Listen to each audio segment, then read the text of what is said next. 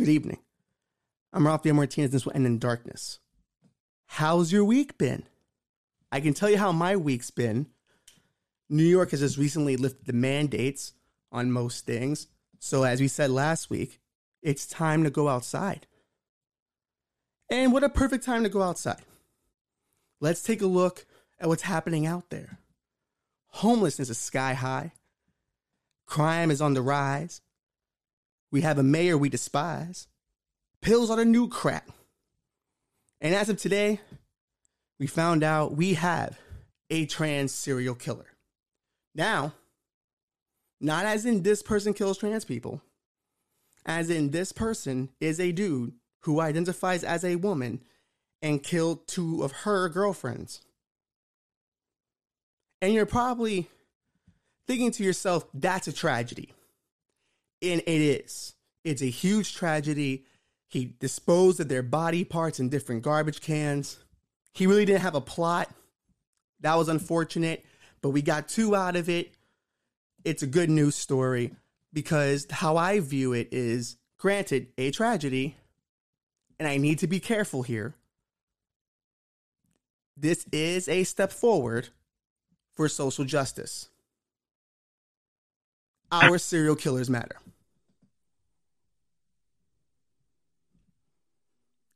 I mean, yes. Now hold on, because I sense you want to turn this video off. Don't you dare. Stop it. I'm not wrong. Two things can be right at the same time tragedy, bad, horrible, gruesome, even. But, but, a win for social justice. You're probably saying, Ralph, that sounds like a fictional city. It sounds like that city needs a vigilante. no, it is not fictional. It's New York 77 Part 2.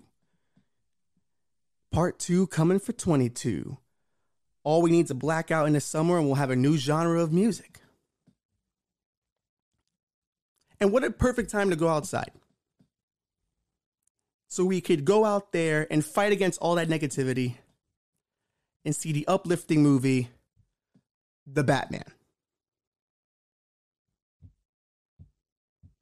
I'm parched. I need some of that liquid death water.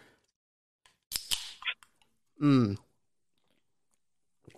Listen, I'm going to keep promoting this water until they sponsor me.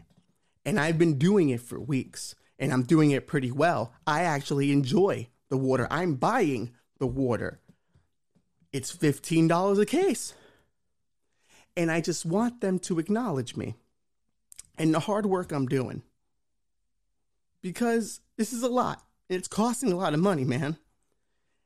Just acknowledge me. Okay? Just acknowledge me. This is how supervillains are created.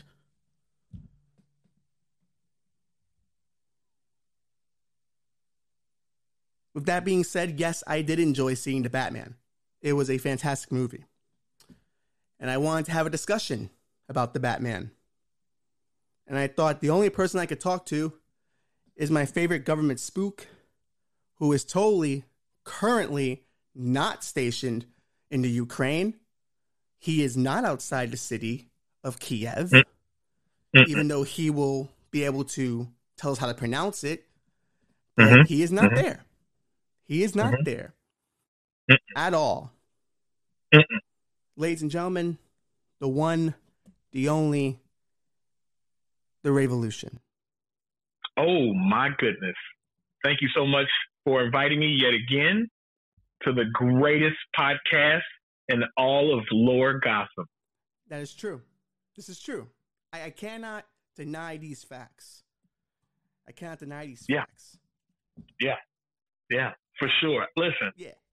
Go, go ahead, bro, because I'm excited about this. Like, first of all, you're hitting all my spots. Okay. you about to blow my walls out, the sugar walls of my nerd sugar walls are getting ready to get blown out. you hitting the spot. Okay, you been talked about New York '77. The next year I was born, right? Yeah. And the aftermath in New York City.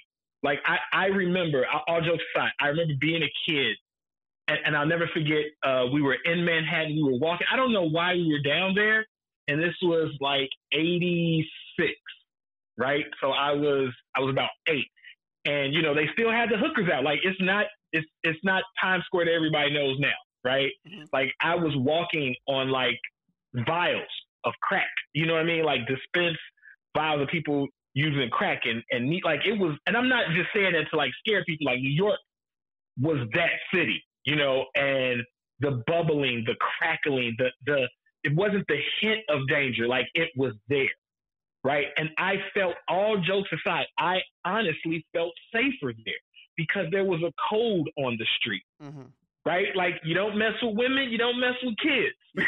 you know, th- those were the rules. You know, 100%. cops didn't worry about you. You know, like there were no just no wanton kids out playing and getting shot by cops. Not back then. No. Not back then. You know what I mean? And it was just crackling. And and to to juxtapose what's happening right now with that serial killer, like my mother always says, I can't make this shit up. The best stories are the true ones. Yeah, and it's you know, like, I, and, we always talk about on this show. Let's have the conversations we can't have when the sun is up, and that's just what it's all about. Like there are things that are happening in real reality all the time that are ridiculous, and, and it it kind of paints this picture like we think of the human race so as so advanced. Look at our buildings. Look at the look at our governments. Look at our you know financial achievements, our art. But sometimes we're just really dumb animals that do really dumb shit. It's humbling. It, it seriously, seriously. But like, I, it, it's so much. Like I said, man, we got so much ground to cover. Yeah, definitely. on today's episode, and thank you for inviting me. Like, we're talking the Batman, Oof. and we need to jump into this right now. Like, like if you haven't this seen the thing, movie, this is uh, not your episode. If you haven't no, no, movie, no. you need to go and see the movie. This is an episode that gets better after you've done something else. There's a prerequisite here. So, you know, I've given you free episodes. Go see the Batman. That's the least you can do for this episode, right? I'm not wrong. It's fair.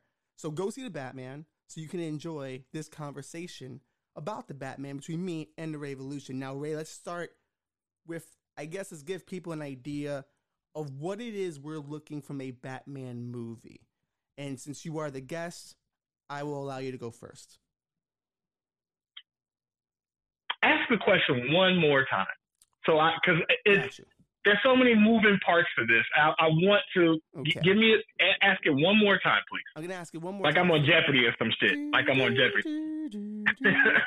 or the spelling bee. Can you can you can you put it into a sentence? I li- I like that. I like that. The revolution. What do you look for in a Batman movie? Okay. So I I, love off top, right? Mm-hmm. I love the very origins of Batman and its pulp days, right? Yeah. As a pulp uh, hero, right? Like what most people don't understand uh, the characters that were already out around that time, like uh, the Adventures uh, in the pulp universe. Uh, and the biggest, I would say, probably at that time would be the Phantom. Mm-hmm. Right? And a precursor to Batman and a precursor, as crazy as it sounds, um, uh, the Black Panther. Yeah. Right? He's yeah. this he's this white guy in the jungles of Africa who was gifted these these mystical powers. Like it's it's really funny, right? But he has this mask. He, you know, he's really awesome. And so they really were like, hey, how can we take the Phantom mm-hmm. and put him into the jungle, the concrete jungle of New York City? Yeah. Right? And they kind of use uh, Mandrake the Magician, Tarzan is another pulp hero reference that they use. If you know these characters, you see all the little nuance that that ends up becoming Batman. And one nerd fact so, is they had a cartoon together known as Defenders of the Earth that Stan Lee wrote the theme for. Wow, see, look at this. Look at this. This is why, let me say this real quick. This is why you sons of bitches need to subscribe and follow. This will end in darkness.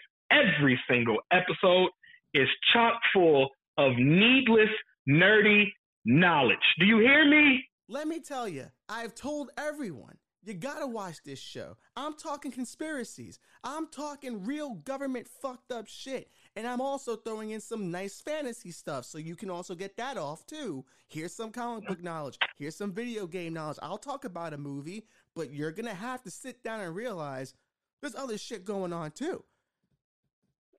Listen, you heard him. He's filling up all three holes with cream. Okay? Mhm. He's turning you into a into a pop culture Twinkie. Damn You know what I'm talking about? Everyone loves a So- Twinkie. Oh, everybody loves an oblong object filled with cream jammed into their gob hole. Exactly. We all love it. So Batman, right? So again, to go back to what we were talking about, me as a kid, right? hmm As a child in uh, mid '80s New York, right? And and feeling like at any given time something was going to happen, and at any given time I needed somebody to save. That Gotham is probably the biggest character Yes. of any Batman story, and if he's not, it's wrong. hmm It's wrong. If you do not establish Gotham up top, your Batman story is wrong. Case in point, look at the um, Schumacher films. Yes. Gotham was not a character, No, it was a set piece. it was a set piece, hmm and those films were not received well, right? All the Schumacher films. When you look at what your man did very early on up top with uh the bat with, with Batman, 1989 Batman, right? And how he set it up, and do you know like he set out to actually make a spoof of 66 Batman starring Bill Murray. Do you know that? No. I, oh no, actually no. Yes, I did know Bill Murray was in contention for a version of Batman. Yes, I didn't know it was like a spoof Yeah. of '66 though. I didn't know that. Yeah, like he was gonna play. Bill Murray was gonna be an Adam Yeah. West take on Batman. Bill Murray actually got paid for that. Two people got paid for Yes. Batman. Uh, that so Bill Murray got paid, and um, uh, what's his name? Uh, black guy. Uh, hey, baby. No, no, no, no, not Marlon. But that ha- that ends up happening too. Yeah. That ends up happening too. Uh, Billy, Billy. Come on, man. Oh shit. Sexy, sexy guy from the seventies. Uh, There's a lot of sexy guys like that. 70s. Empire Strikes Back, motherfucker. Oh, Uh, uh, you know Billy Dee Lando, Billy Dee Williams, right? Damn. Billy Dee got paid to be. He got paid all the way until Two Face actually showed up. He's the man. He got paid for that. He's the man. He's the man, right? So, so they were going to do that. He actually read The Dark Knight Returns, hmm right? And he went to Warner's. Um, why am I just saying he? Like, you, you know what I mean? Uh, what's the director's name? What's that weirdo's Um, name? Burton, you got Burton directing Yeah, it, Jon Burton. Peters um producing it, and I think Right. David So- Ham wrote it. Right. So Burton goes in and he says he scraps the whole project. He says, "I want to make this movie," Yeah. and they're like, "No, we can't do that." Like he's like, "No, this is what I want to make." So he made a concession, and that's why we got that super dark, Yeah. literally that super dark Batman in '89 because he was so influenced by the Dark Knight Returns Jon and the Peters grittiness wanted of it. Jon Peters wanted the Batman when he says I'm the Batman. He wanted him to say I'm the Batman motherfucker. That's what Jon Peters originally wanted, and he kept telling Tim, Tim, if he says motherfucker, it's like it's the Batman motherfucker. Like that's a legendary thing. But I think it turned out all right though. I think I, I could go Yeah. either line because motherfucker would have been a little interesting, but I am the Batman is totally fine. Yeah, I think um, sometimes when we go back and we look at the pantheon Yeah. of like AFI's greatest um, quotes, movie quotes, Yeah. and when you look at them, like to this day, no, Luke, I am your father. You know, like like sometimes it, some things are just perfect. You know, Yeah. I'll have what she's having. You know, like, there's so certain- good, so good. so good. You know what I mean? Like that those those lines are so great, the simplest ones. And it could have like you said, it could have been, you know, we it's kinda like I'm Rick James, motherfucker. Yeah. And look, no, I'm Rick James, bitch. I'm Rick James, bitch. And and that lives, Yeah. right? But uh I'm Batman. Like that's way more iconic, you know. So So I would want So I agree with you totally on a, a Gotham. So we're both there Gotham. on Gotham. Gotham's got to be Gotham. a character. Gotham has to feel real. There's moments in the Batman we'll talk about later, like that feel like a real city, and yeah, that it has to. I had to be able to touch that city. Yeah, and and that is a, and let me say this right. It it has to be alive, and I don't mean like alive with the citizens, but like you feel like this city is sentient. Boom, that's the word. Yes. The city is sentient. And I'm going to tell you where they failed, where the DCEU failed at in Birds of Prey. That wasn't Gotham. Fair. That was more San Francisco. It was it was very West Coast. I don't know where it was West Coast as That's it fuck. like. you know what I mean? It felt like Michael That's what it felt West like. Coast. It did. It felt like Michael Bay's West Coast. So Yeah. definitely start up top there. And then the next thing that happened, I literally, I'm not joking when I say this. Mhm. I'm not joking when I say this. Please, this is not this, this is not one of my sticks. This is not one of my bits. It's not a bit. I got very emotional when the GCPD was the GC motherfucking PD like in the opening. unit. Yeah. They they were listen, man. They were. I felt them and I believed them up top, and they really. We're always arguing, you know, um, about who has the worst police, right? And I always say it's, it's between Boston, New York, and Chicago. Yeah. I'm like, there is no, like you, you all can talk about wherever you're from. The heavyweight champs of gritty, corrupted, beat you in the face, fucking police units. Boston, New York, Chicago, and and and they can have a, a three man. It's a, it's uh, three or four- blue trinity. Yeah, for real, it's them. And the GCPD felt like that. They felt real. Like I was like, oh, I know those police. Yeah. I know them. Especially And if the they were captain. The Centralized. captain Oh, had that- especially. that really thick Italian accent. I was like, no, that accent. I know that accent. I've heard that accent. It's like And that guy. Perfect. It was I've seen that guy. Yeah, I've seen him. I've heard him. I know him. Yeah. yeah. Right? So then up top, I'm going to tell you, I believed it. I believed the city. I believed the GCPD. I believed it. Yeah. Right? I believed it. And I'm going to tell you what the next thing that happened. Right? Because even though it opened up someplace else, I want to get to that. Right? But you said a Batman movie. Yeah. So I'm going to tell you something. What made this Batman movie is when he actually shows up Yeah. and he's walking in, right? And they're looking at him like, "Are you fucking kidding me? Look at this guy! Like, you can't be serious!" Like, I believe that they are like, "This is the dumbest shit. This is the stupidest shit I've ever seen in my life." A guy in this costume coming, they're like, "What is going on?" And now I'm like, "Okay, yeah. I believe it. Batman is now real." Yeah. Because like, what's great about Batman is, is he- real. Batman even feels embarrassed to be there. Yes. Like he even oh. feels like I'm super embarrassed to be here. Like I, I, I I'm in this suit. I kind of look ridiculous, but I am the smartest man in the room, so I have to make sure every move I make lets them know I'm legit. You know, like between looking at the clues and stuff like that, or you know, kind of getting in the way because he's actually investigating. Like, oh no, I'm here to do a job. Like I'm, I know I look fucking weird, but I actually know what I'm doing. And you kind of see, you know, how that plays out with the GCPD over time. So yes, I think that moment was perfect. I, you're right. It was perfect.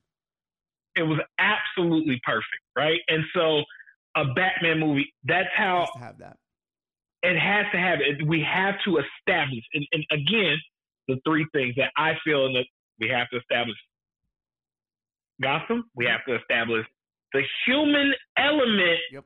of the story. Yeah. And to me, the human element of the story definitely starts with the GCPD of this story, right? Definitely. And then we introduce the Batman. yeah. What's the world? Who's involved? And how does this man interject himself and move through that world? Yeah. And it happened flaw. It happened just that that happened flawlessly. And then when you juxtapose what we saw, the actual beginning of the film, and can can I take a moment to say this, sir? Definitely. that the references to the counterculture, the 70s, the late 60s, 70s counterculture film movement were brilliant. And to the first reference we see, I thought it was uh, an homage to Halloween, Yes. to John Carpenter's Halloween, man. Like the shape. I really think that the Riddler embodied the shape. That's so good. And I think because a lot of time in these movies, because they think it's the colors, they think it's the over the topness that makes it a comic book movie. What makes it a comic book movie to me is is it an artistic shot? Like, is there actual art going on? Like, could this have been drawn on a panel? And every part. in every um part of this movie, and I think guess that's what I'm looking for in a Batman movie. Like, I'm looking for someone who's taking the comic book form and doing their best to implement it on screen, like the way um the Wachowskis did with Speed Racer in anime. Like I want someone who takes the medium super seriously in a way to try to do their best to portray that on screen. And I think Matt Reeves has done that. I think Nolan refused to do it, but in Batman Begins he was kind of forced to in certain ways. Bur- Burton did that for the most part. Schumacher just fell in love with kind of the the the Dutch tilt, the old Adam West Batman. So I think only Yeah. Burton and Matt Reeves have so far been the guys who delivered that key component for me. I want every shot to feel like it's actually a drawn panel. Oh, absolutely, and and especially when you look at, um, I don't know how how soon you want to jump into this, but as soon as you realize the comic book references, so like Matt Reeves, like he brought his film references and then he, you know, um, amalgamized them with his comic book references, and for me, there were so many happening. But let's say that it, it clearly is year two Yeah. um, and there's a year two book, but there are no elements from the year two at all. So everything. I all the I think what we're both looking for in that respect is knowledge of the source material, knowledge of the Yeah. history. Take those components and make it into a world, and you know, Yeah. on top of trying to make Gotham real. And I think I guess the the last thing I uh, the last two things I think I'm looking for, and they're both kind of married together actually in a Batman movie is score and a villain I Ah. can be terrified of. Those two Ah. go together for me. I need both of Ah. those as well. listen, and we got both of them. Mhm. Listen, the score, I was ready to leave there and go purchase it. Like I was like. I want a complete master art. Like I want it on CD. I want it. I want something physical. I want to put it into my system, my surround. I want to like like Worf used to do it on the Defiant. Yeah. and playing his Klingon operas at full volume. Like I want you that that score was a character. It, it Yeah. I, I haven't had a score hit me like that since probably Jaws. Mm. Right, like good. since I- like I'm not saying that there aren't scores that weren't brilliant and perfect for the movie, but I'm talking about when that that that chord hits. It's it's a character. It's it's a part of this piece. It's a part of this scene work. You know, and it was just, dude, you hit the nail on the head. It that score was brilliant. It was it was brilliant. It was brilliant. And then I guess we both agree great villain that we can be terrified of. You know, just like someone who I actually worried a Batman might not be able to defeat. And I think we got that in spades in this movie. No, we did. Like again, again, right? A, an absolute again. When that moment when we open with the Riddler in a generic white politician, rich man's house. Yeah. And um, he's standing back there, and that this guy, and there's so much happening there, right? This guy is unaware that somebody is in his presence. That's how uh, uh, self-absorbed he is. That he can't even feel the presence of this of this person there, right? And he's absorbing every moment of. He's loving it. Riddler is loving it, and I'm I am terrified. Yeah. And I am terrified. it also helps that like we can get into this section now about like Gotham as a character and backdrop. Like that Riddler's only strong because that Gotham feels real. You know what I mean? Like the like the people even on the background feel real. Like that there's a shot Yeah. where um in the beginning of the film there's someone robbing a grocery store for a green mask on. That I I, I turn to Christina going, that could be Marcy Avenue in Brooklyn. Like I, I Yeah. I, I looked at it. I know that spot. I know where under the subway. I know it. You know, and that it felt that real for me. And I think it helped with the second part of that sequence where we get Bruce talking about fear as a tool. You know, and we'll jump more into that with you know Robin Pattinson's analysis of it. But the idea that he uses Gotham not just as because it's real, it can now also be used as a weapon. I can't be everywhere, but if the signal's up and people are surrounded by the darker part of the city, it kind of does half the job for me. I won't get to it, but I'm using the city to my benefit. And that's a very um Court of Owls kind of thing. I think post Court of Owls, he kind of develops that idea that I have to use Gotham as a weapon. I think even Damian Wayne does it, you know, as in a in a possible future.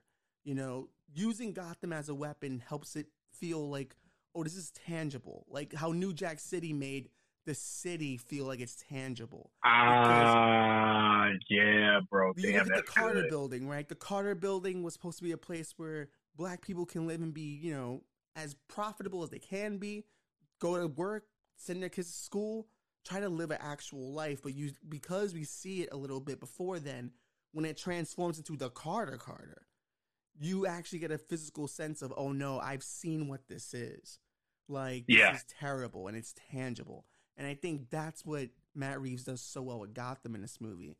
From jump, you see what a normal Halloween night is with a bunch of people happy, they're dressed up, they're ready to go out. Then there's this other part of the city where it's like it's not doing so well. And you got the guys spray painting the bank and stuff like that. Like I think even with the Joker gang, right? Like um cuz you see these guys with their face painting and stuff like that. I was watching an interview with Matt Reeves and people were li- this guy was listing all the Batman directors and he left out Joel Schumacher. And Matt Reeves went, "Well, we can't forget about Joel. We can't forget about Joel." And that stuck out to me. And then I thought about the Joker gang in the train station sequence and the thugs in Batman and Robin with the face painted. And it went, wow, like this dude thought about Joel when no one else would have thought about Joel. And I think that made Matt Reeves not only just knowledgeable, but you want him to win even more because you're like, that's a cool reference, dude. And it also makes Gotham a bit more real. He took he took a very cartoony concept and made it real with his interpretation, where it's not neon, it's just regular paint. And I was fascinated by that. Yeah, and and I, I want to go a step further uh, with that reference. For a lot of people that don't know, um, I'm a huge Batman Beyond Yep. fan, huge Batman Beyond, and so the Joker's was a street gang in Batman Beyond, Yeah. and they had the white paint. They looked very uh, identical to that, and at that same time, that was being developed and so I think that having that there, whether uh, the reference started with Schumacher, the you know, like it's all Gotham. Like this Yeah. is all in this universe, right? And that, and as a director and as a professional, right? As a professional, I don't want someone to forget me if they don't like my work in the Yeah. future. Yeah. Like that's not cool. Like listen, without his work, we're not here. Like if they, what if you know he still made some of the most profitable Batman Mhm. films. yeah. You know he made he made one of the most profitable ones. Yeah. You know, so um he the guy is just like uh, the game. He's like he's the Triple H of filmmaking, man. Like seriously, like you might not know that you're watching greatness at that moment. Like you and I, are, we're huge Matt Reeves fans, Yeah. right? You and I love Matt Reeves, and Oh, we man. we love what he did with the Planets franchise, the mm-hmm. Planet of the Apes franchise, the Apes, and like, and we were like, what is going on, right? And we were so excited. You know, I've been tweeting, you've been tweeting for years now. This is, you know, when when did Matt Reeves get announced? When did this get announced? Honestly, I it, 20 It was like a whirlwind because they just dropped it out of nowhere. I'm like, oh, there's another Batman movie coming. And by the time they announced it, we had our first picture of it, and I was just like, oh, okay. like they're moving pretty fast with this one. I, I can't even remember. Like, if anything, I would say 2018, maybe. I was thinking 17. Mm, okay. I was thinking 17, 8, somewhere around there, right? And I remember us talking like, no, this franchise is in great hands. Like nobody else in, in our circle, right? Yeah. Like, you know, in the in the in the blurred sphere, like we were the only ones that were like, no, this is gonna be a Matt, Matt Reeves in charge. Oh. Yes, He we made were me we cry were. at CGI monkeys, dude. That man can do Yeah. whatever he wants. He can do whatever he wants. And hi- him and Andy Mhm. together, you know, uh, oh man, he just painted a world, man. I'm And gonna, I'm gonna and say this before I don't. I don't want to leave Andy and Matt at this moment. I want to say this, and this, and this is a take. All right, okay, they are as important to film as Scorsese and De Niro. Oh yeah, right now, yeah, absolutely, absolutely. I I don't see people giving them their flowers. I don't see people ever giving them their flowers. Andy Serkis keeps getting shitted on because of the mocap suit. It's like, nah, dude, respect the game. He's putting real performances into it, and I think that's and what he's- he he's doing a lot more live action stuff to prove it now. I think it's like, nah, I'm gonna show you. I've been doing this for years. Oh yeah, and that like I- again, like if we if we go out of a, into another universe, like listen, if you didn't think his Klaue performance Mm. in the Black Panther emoted like he he he stole every scene he was in. He stole it. And he's a brilliant actor. And I and I think that like he has very subtle performance. Like, listen, listen, Caesar, the performance of Caesar, stop it. Stop it, man. Like he he every time he gets nominated, he should win. The guy is the De Niro of CGI suit work and, and just screen stuff. And I think that you're oh man, I think you're right. That's not even a take if you're legitimately dialed in as a cinephile or even as not you can't be a casual because the casuals No, are going to be the ones that yeah, you know they they they read somebody's blog yeah and they think they know about film and they have no idea that even Scorsese wasn't even the man and and when he was releasing some of his best work damn right. like they didn't even appreciate him. So this isn't a take, bro. Like people have such revisionist history. People always think that Led Zeppelin were these adored rock gods. They weren't. Yeah. The critics thought they were derivative and trash. They thought Led Zeppelin was trash. They they didn't get Scorsese. Yeah, You know what I mean? So like in your time, like you're not Muhammad Ali Mm. was never seen as as great as he said he was. mm-hmm.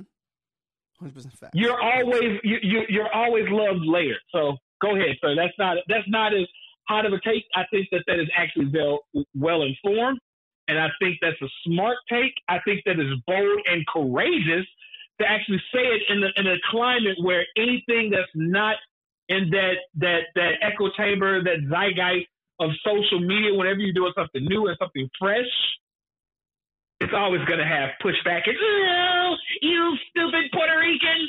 Who wants to listen to you? Go back to your island. And they They wouldn't be wrong. They wouldn't be wrong. They would not be wrong. All right, hit me. Where we going next? So here's let's let's hey, there's Gotham, but then there's another person in this movie. It's called the Batman. All right. Yeah. First thing I want to talk about is there's two things about introducing Batman that are always key. I think the opening of the like the opening title, which we rarely with Nolan movies, you had to wait till the end to get them, or the Tim Burton ones you got them early, Schumacher. Now with the Batman, you got a, at least an opening title. The opening title to this one, big bold letters, instantly reminds me of Joker. And I'm like, okay. So Matt Reeves has been paying attention. Like, oh, Todd Yeah. Phillips did that? Oh, I'm a I'm a mirror that a little bit. I am doing an origin story, kinda.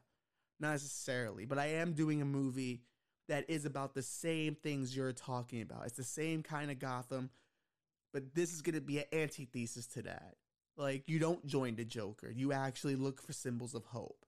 And then there's the moment where Robert Pattinson enters. Beautiful thing about it is it's it's still he knows he's going to win the fight. He knows it's going to be tough. But he knows he's going to win. And he's just at the point where he's just like I don't have to freak out. I own the moment. I am fear. He that that brings out a level of control that I don't think we've seen in other Batmen. I think Ben Affleck was more of an animal, which I appreciate and liked. You know, You get the Tim Burton Schumachers, they swoop in all the time. Nolan's just kind of pops up out of nowhere. He's just the shadow for the most part. You know, he pops up randomly. He's a specter. But this Batman is super focused. And I don't think we've ever seen a Batman this focused on an actual fight before. Like all the other Batman seem to have a good idea of what they can and cannot do. This dude is already analyzing the fight going in. And he just masters fear, I think, a lot better than the other ones do. Yes. Um, I don't disagree with that, right? I don't disagree with that. There is a there's another component though to the fear Yeah. that that here's here's the thing, right? So like in the books, right? Like what a lot of people don't know is Bruce is actually afraid of bats. Yeah. like he has a fear of bats, right? And I'm gonna say this. This is like you have two focused and two prepared people at the same time. And one of them is more prepared than the other one. One is smarter than the other. Yeah. And that makes the other dangerous. And it is the Riddler, right? Because I hope that you have uh, a question later on or at any point about the Riddler and if he knew or not, right? But Yeah, we um, definitely had like we definitely had Yeah. um a segment. 'cause I want to give the Riddler his own time because there's so much Yeah, yeah. pictures of his stuff. sure, But like Sure, definitely sure. Have a, a moment for that. But you're right. Like you know what's great about this year two Batman though, and I think you hit on it. One guy is more prepared, so we are seeing a flawed Batman. Now I know a lot of people have gotten tired of seeing the origin story, but which I find weird because we've only had one other one, which is Batman Begins, beside the besides barely the original Batman. But listen, I under, understand we don't want to see pearls anymore, but I still want to see an early Batman, which I found to be really peculiarly like Kevin Smith and Marc Bernardin didn't enjoy that aspect of it. They wanted their Batman to just kick ass, and it kind of let me know where their head's been at with Batman for a while because they were complaining that Robert Pattinson didn't understand how to be Bruce Wayne yet. And it's like, okay, but this is year two Batman. Everyone knew this was year two. You know, Batman doesn't just jump out the gate being the best Batman he can be. It takes time. And there is a lack of preparedness, you know, for this role that I like. You know, you see it with his, you know, flying suit where he hasn't quite managed how to get the landing done right. Like he hasn't figured Yeah. out every fighting style imaginable. He hasn't figured out the right way to enter the iceberg lounge yet. Like he goes three times and he gets he tries a different route every time. You know, he tries Batman, I'm, I get into a fight. That doesn't work. Let's try number two. I'm gonna go in as Bruce Wayne. Oh, I get through the door. But when I get through the door, I find out some horrible shit about my life. Right. Third time I go in as a, a ghost and I achieve my goal. You know, I love unprepared Batman. I hate Grant Morrison's Batman because he makes him too perfect. And you're 100% right. This dude is unprepared for this job, but he's going to fake it till he makes it. He's gonna fake it till he makes it. And and another character that that helps in that, and I love it, uh, that how they established him in this one is Alfred, right? Because Alfred is I think Alfred is the sixth man of the year when it comes to Batman lore, right? And I loved when they finally said, like, no, this guy just isn't a butler. Like, you know, like there's a reason why he's with the Waynes. And they alluded to it now, like that he was more of a bodyguard. Mm-hmm. You know, like this guy is this guy. And the fact that I want to go back into this, this set year two, Definitely. but it's actually the most of the, the, the comic references, the source material is coming from year one. Yeah. So it's coming from uh, Long Halloween, Year One, uh, Dark Victory, Earth and yeah, and Earth One, yeah. and a lot from Earth. Listen, some of the best stuff comes from Earth One. Mm-hmm. You know, so it's oh my god, man, it's it's just a lot happening. But so tell me, tell me more about their take. What Batman do they want to see? Like what? So they're I- they're tired of you know the origin story, but yet you know Marc Bernardin bitched about Zack Snyder's Batman, so it was like, all right, so there is no winning really.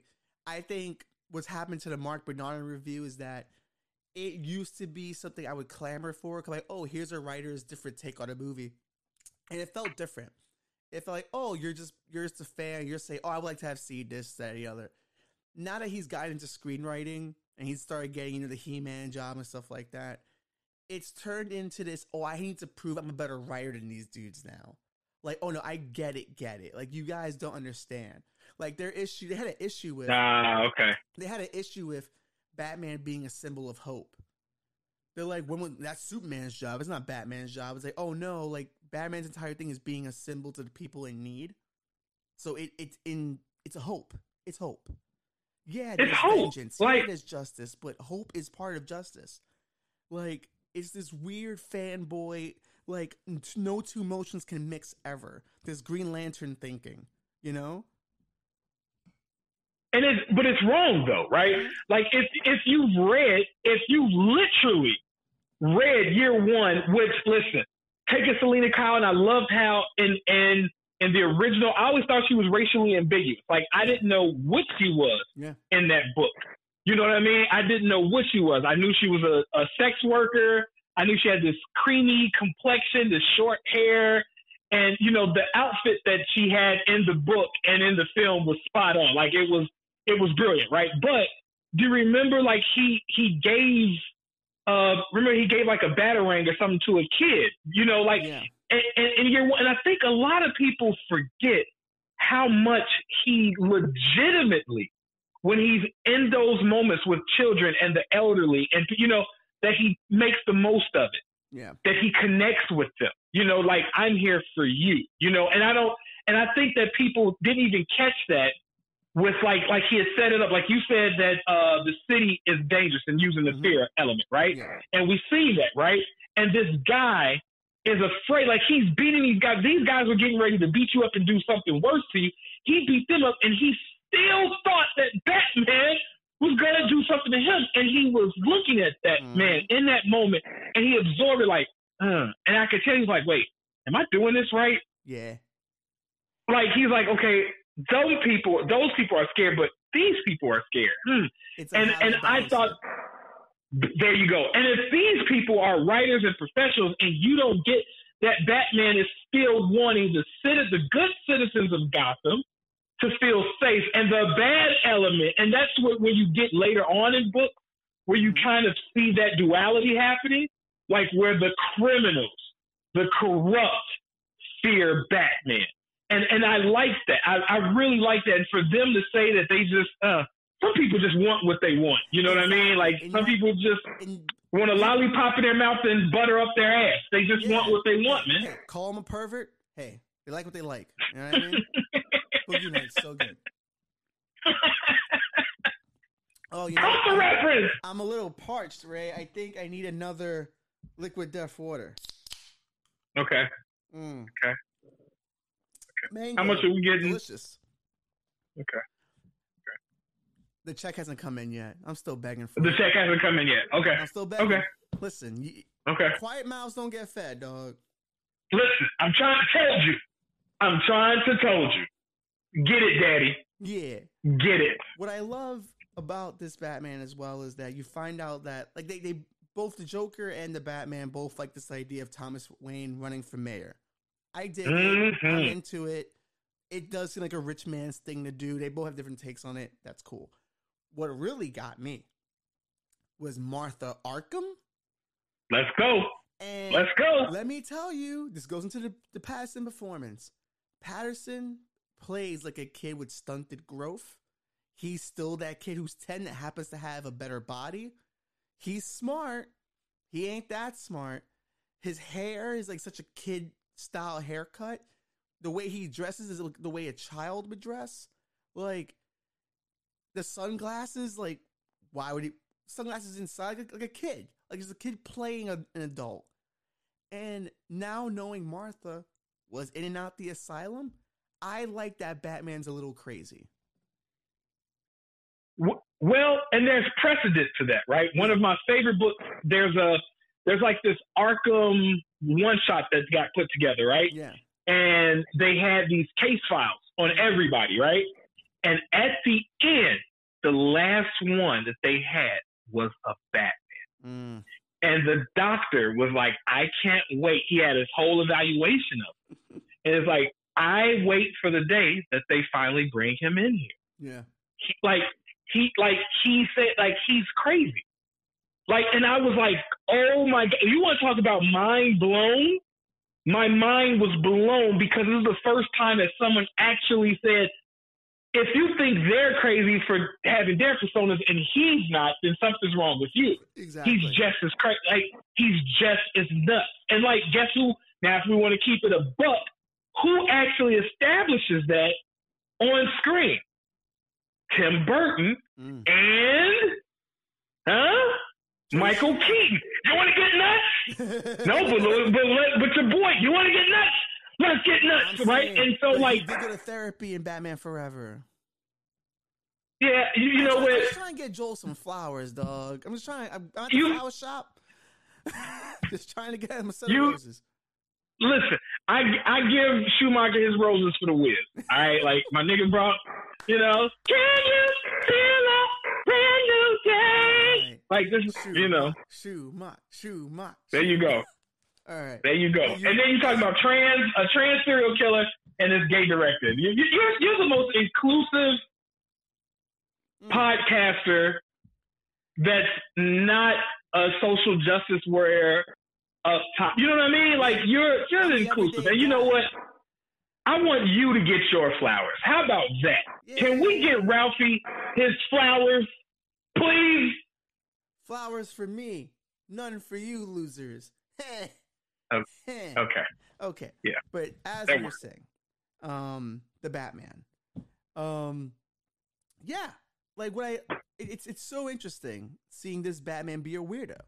Like he's a legitimate weirdo in life, like in like as Bruce and as Batman. There's no getting around it. Uh, an absolute weirdo. Yeah. Like, and it was it was so like, and how awkward he was with Selina. Yeah. You know what I mean? Like he Yeah. I he no love that. Interaction with women before, you know what I mean? Like he had no interaction with like Yeah. this is like he was awkward, man. Like this dude, like, and for them to get upset about that, that this dude has dedicated his life to this. He hasn't like if if you're saying that, then you're cherry picking the Batman lore, Yeah. right? You're you're legitimately cherry picking. Like this kid wrote up his own emancipation paperwork Mhm. right? To be so he wasn't a ward of the state. He he drafted it himself as a child. Yeah. You all have no like he's always been an overachiever. He's always been very bright. And uh, okay, I, I don't know what to tell people. So, so in, in the movie, Ave Maria is a big thing throughout the movie. We all know it's it's it's also called you know Lady of the Lake, but Ave Maria is more known for like Hail Mary, you know, Mother of God and stuff like that. Bruce Wayne looks at his mom like the Hail fucking Mary. There's nothing wrong with his mom. She's perfect. And in a lot of ways, Thomas Wayne, to protect his wife because he loved her, he views her as he knows she's imperfect, but he keeps up this performance to still make her look like the Hail Mary. So when he has to deal with Catwoman, he sees is this another Hail Mary? Like this woman's throwing at me things I never inter- I never got from a woman before. How do how to like tell her lies? How do I tell her truths? Like is she my friend? Is she my enemy? You know, can there be a future here? I think that's a huge part of the whole interaction. I think that's just been was like a little bit weaved under, and I, I'm I'm still trying to figure out what it means for the Riddler. Cause we don't get necessarily a mom vibe from him or any kind of mom vibes, but we'll get to that at that point. But I think Bruce looks at women like saintly, so it's hard for him to interact with them. Mm. Mm. Okay. Okay. I you know what? I'm gonna fuck with that. I'm gonna fuck with that. But let me say this to you. You were talking and then I had a revelation. Mhm. So were they actually were was Thomas and Martha actually in love or was this more of a you know Gotham elite uh arranged marriage? Gangsta's Paradise Right. stuff. Come on now. hmm Come on now. hmm Like what? Because he he was protecting much more than just her and his love and devotion Like, and and what if, what if? Because there was a, a lot of illusions to the court. I don't know if they're going to go there. We're going to talk about that later. But I, you know, like there, there's a lot happening in this film. I'm going to go probably tonight or tomorrow to see it again because it's so much going on. But go ahead, go, go to the next topic, bro. It's too, it's too much. It's. Uh, exactly. I'm going to spiral. I'm about to spiral. I'm, I'm about to spiral. spiral. Just spiral. Fuzzy walls. Everyone's happy. Okay. Huggies. Okay. Okay. We're all good. None okay. that's gonna happen. War in Ukraine. Uh...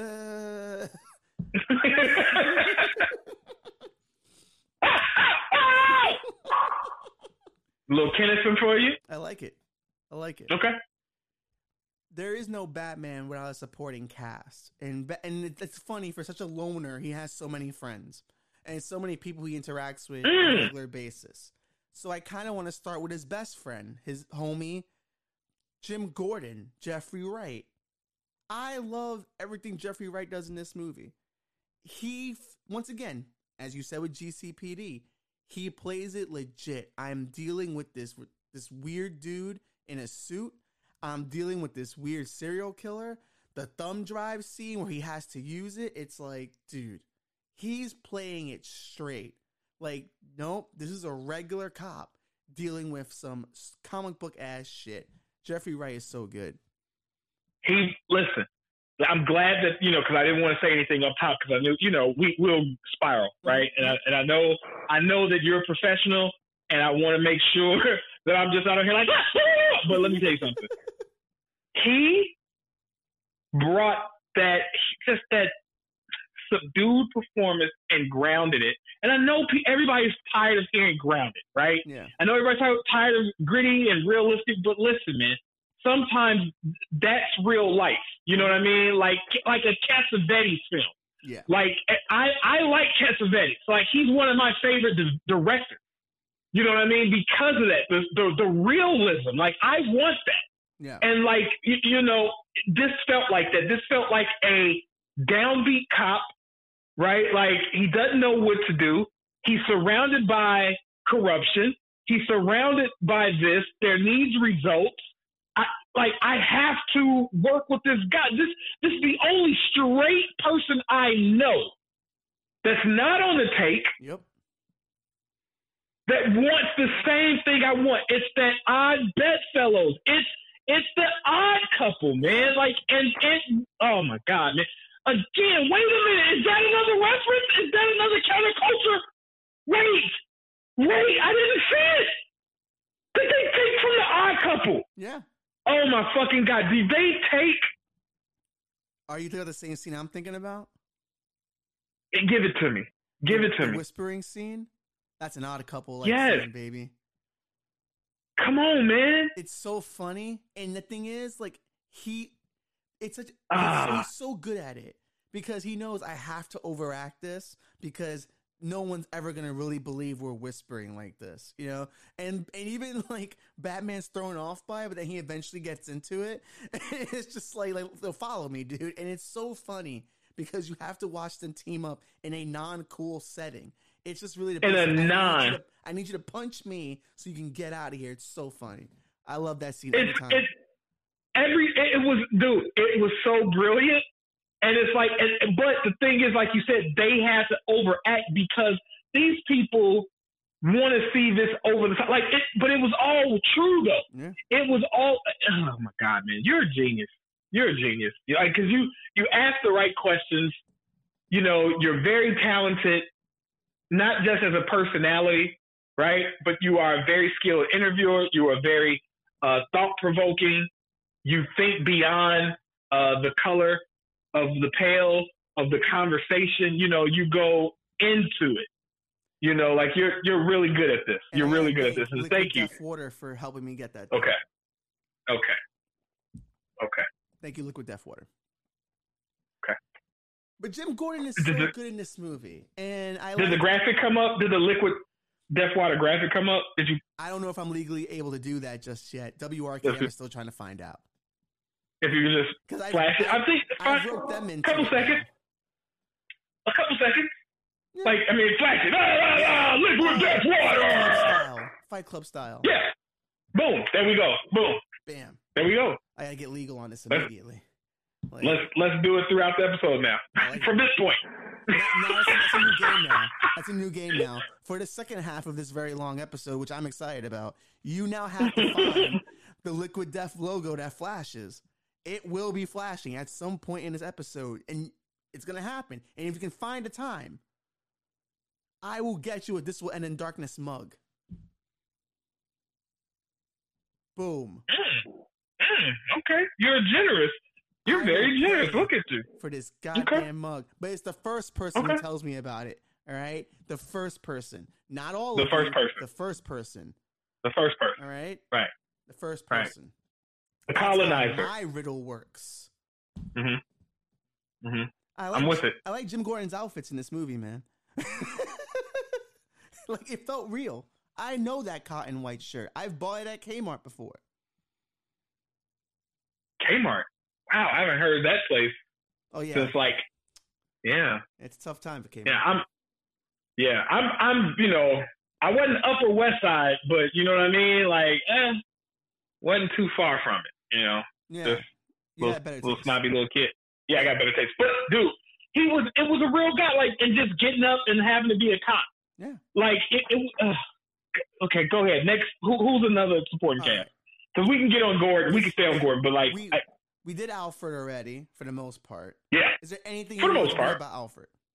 Anything? Well, just well, just how the public is is really embracing Alfred now and understanding this guy is a lot more complex uh, than anybody knows, especially especially the casual fan, the movie going public, uh, Joe Jane uh, audience member, like you know what I mean, John Q movie goer, right? yeah, that they're starting to see like, oh wait, Alfred, and and I think doing this and saying this and hoping people Google, hoping people watch Pennyworth, hoping people go pick up an omnibus collection, that, that, that they, you, you know, like this type of stuff really furthers pop culture um, economy, you know, and make people just just a, a few thousand people will go and spend now because they're interested and they're curious.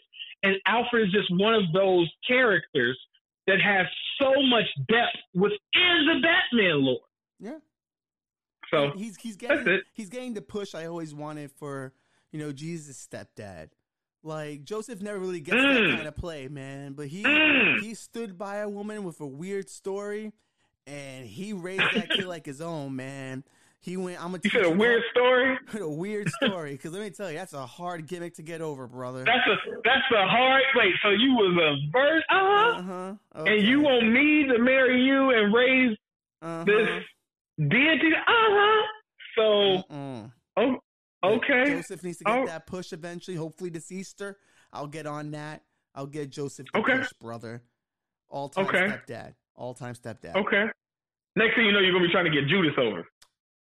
If you give me time, I can you give me time. I'll just just a little teaser. I mean, didn't it work out for Destiny? Kind of had to. Hmm. Hmm. I mean, Maybe he was playing a role. Yep, we all Yeah. play roles in life. It's all an Hmm. elaborate stage. Yeah. You playing roles, I'm playing with my junk. That's what that sounds about right. Yeah. Speaking of playing with Yeah. junk, how beautiful was Catwoman? I listen. You, you know, not only physically beautiful, but her performance, man. Like again, believability. I believed it. You know, the scene where she's looking for Annika and her love for Annika, right? I believed it. Like she was. That, to me.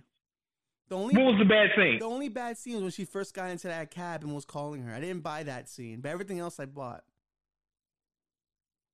Okay, okay. See, it, everything was it was so much going on. I don't even think about that. One. You know what I mean? Because it was like, like if something bad is sandwiched in between two, a good and a great, like it's like, oh, okay, Yeah, you know, You know, but I didn't even- serviceable.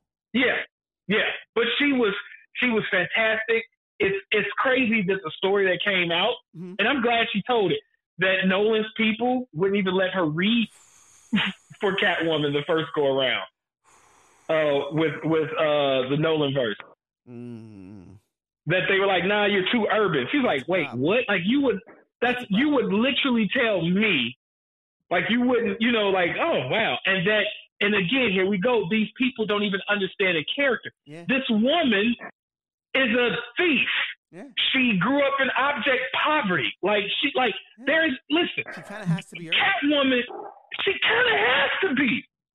And, and, and if, if, if Gotham is a play and if Metropolis, both are plays on different parts of New York City, right? Then there is nothing more Catwoman like in casting for that character than a Latina or black chick. Yeah. It just is what it is. It just is what here's, it is. here's what's so good about that movie.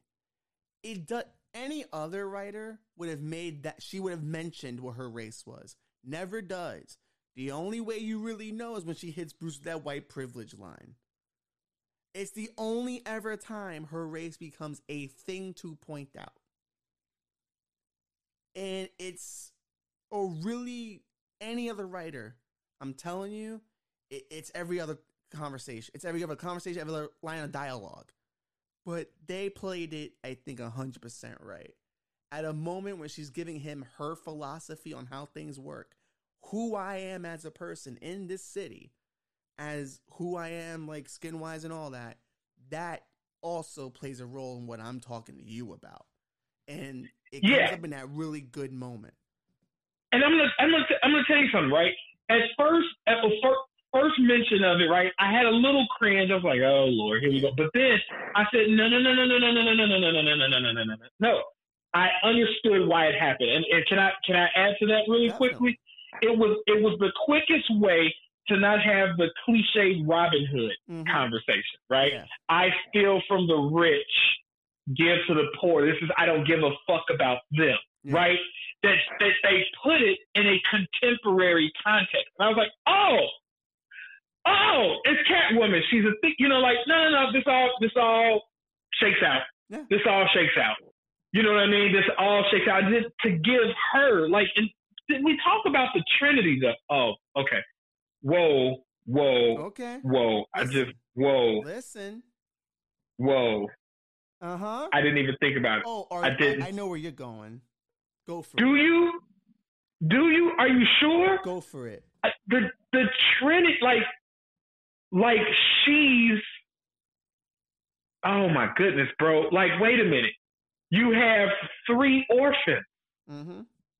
and they're all making three different decisions, Yeah. right? And she's kind of in the middle. Mm-hmm. She's the anti between Bruce philosophy and Riddler's philosophy, and they're all fueled by revenge and the sins of fathers. Yeah. And oh my God, this is even better now. Wait, I didn't even see that. I didn't even see it until you asked the. que- Oh my God, What's, dude! Like you said it. You said it. What's beautiful about Ah. it is you're also seeing how men relate in her life. John Turturro, we'll get into his scene stealing abilities in a few minutes, but he has such an overbearing on her life and her growth. Her jo- her entire arc is I have to get rid of this dude who's made my life this living hell. But she doesn't get the chance to because Batman won't let her. Even though, granted, murdering him is a step too far, maybe. Depends on, we don't know the full relationship. We don't know fully what happened. But now she goes, All right, I trust you, Batman. Let the cops take him. And the second he walks out, he gets killed by the Joker. The men in this movie just control her life entirely. And it's her father, the man she's kind of in love with, and this dude who's just in the atmosphere. That's her entire existence. The last scene where they're both on bikes and they ride off knowing they can't be together. She, for the first time with a man in her life, has made the decision I'm not going to follow you. She pulls off first. She realizes I, I have to figure out what this is for me. I gotta figure out what my life is without all these men. who have just had such a huge impact on it. Leaving the city to Blüdhaven, it they people say Catwoman had no arc. She had one of the most important arcs. She's the Yeah, like- of this movie. She's the how can they say she So- didn't have an arc? So She had an entire arc. What? Like this is people are stupid online. Like they, you know, nuance, critical thinking, it's all dead. Yeah. Soft skills don't exist anymore. Like people are just, and, and they're just in that echo chamber I'm talking about.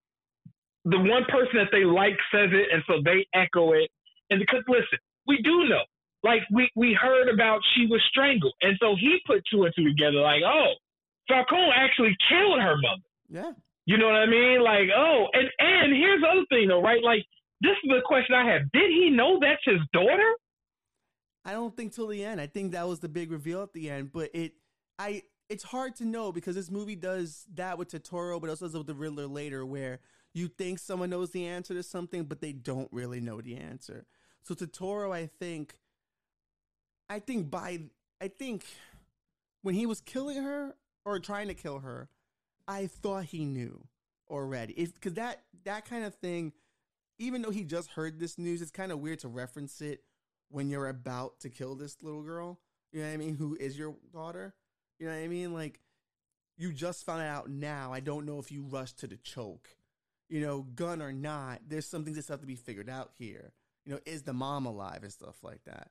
So I think he's always known to a degree, but I don't think it's ever been confirmed until that moment that she knew. Because it seemed he seems to be the only one that knows anything in Gotham about anything.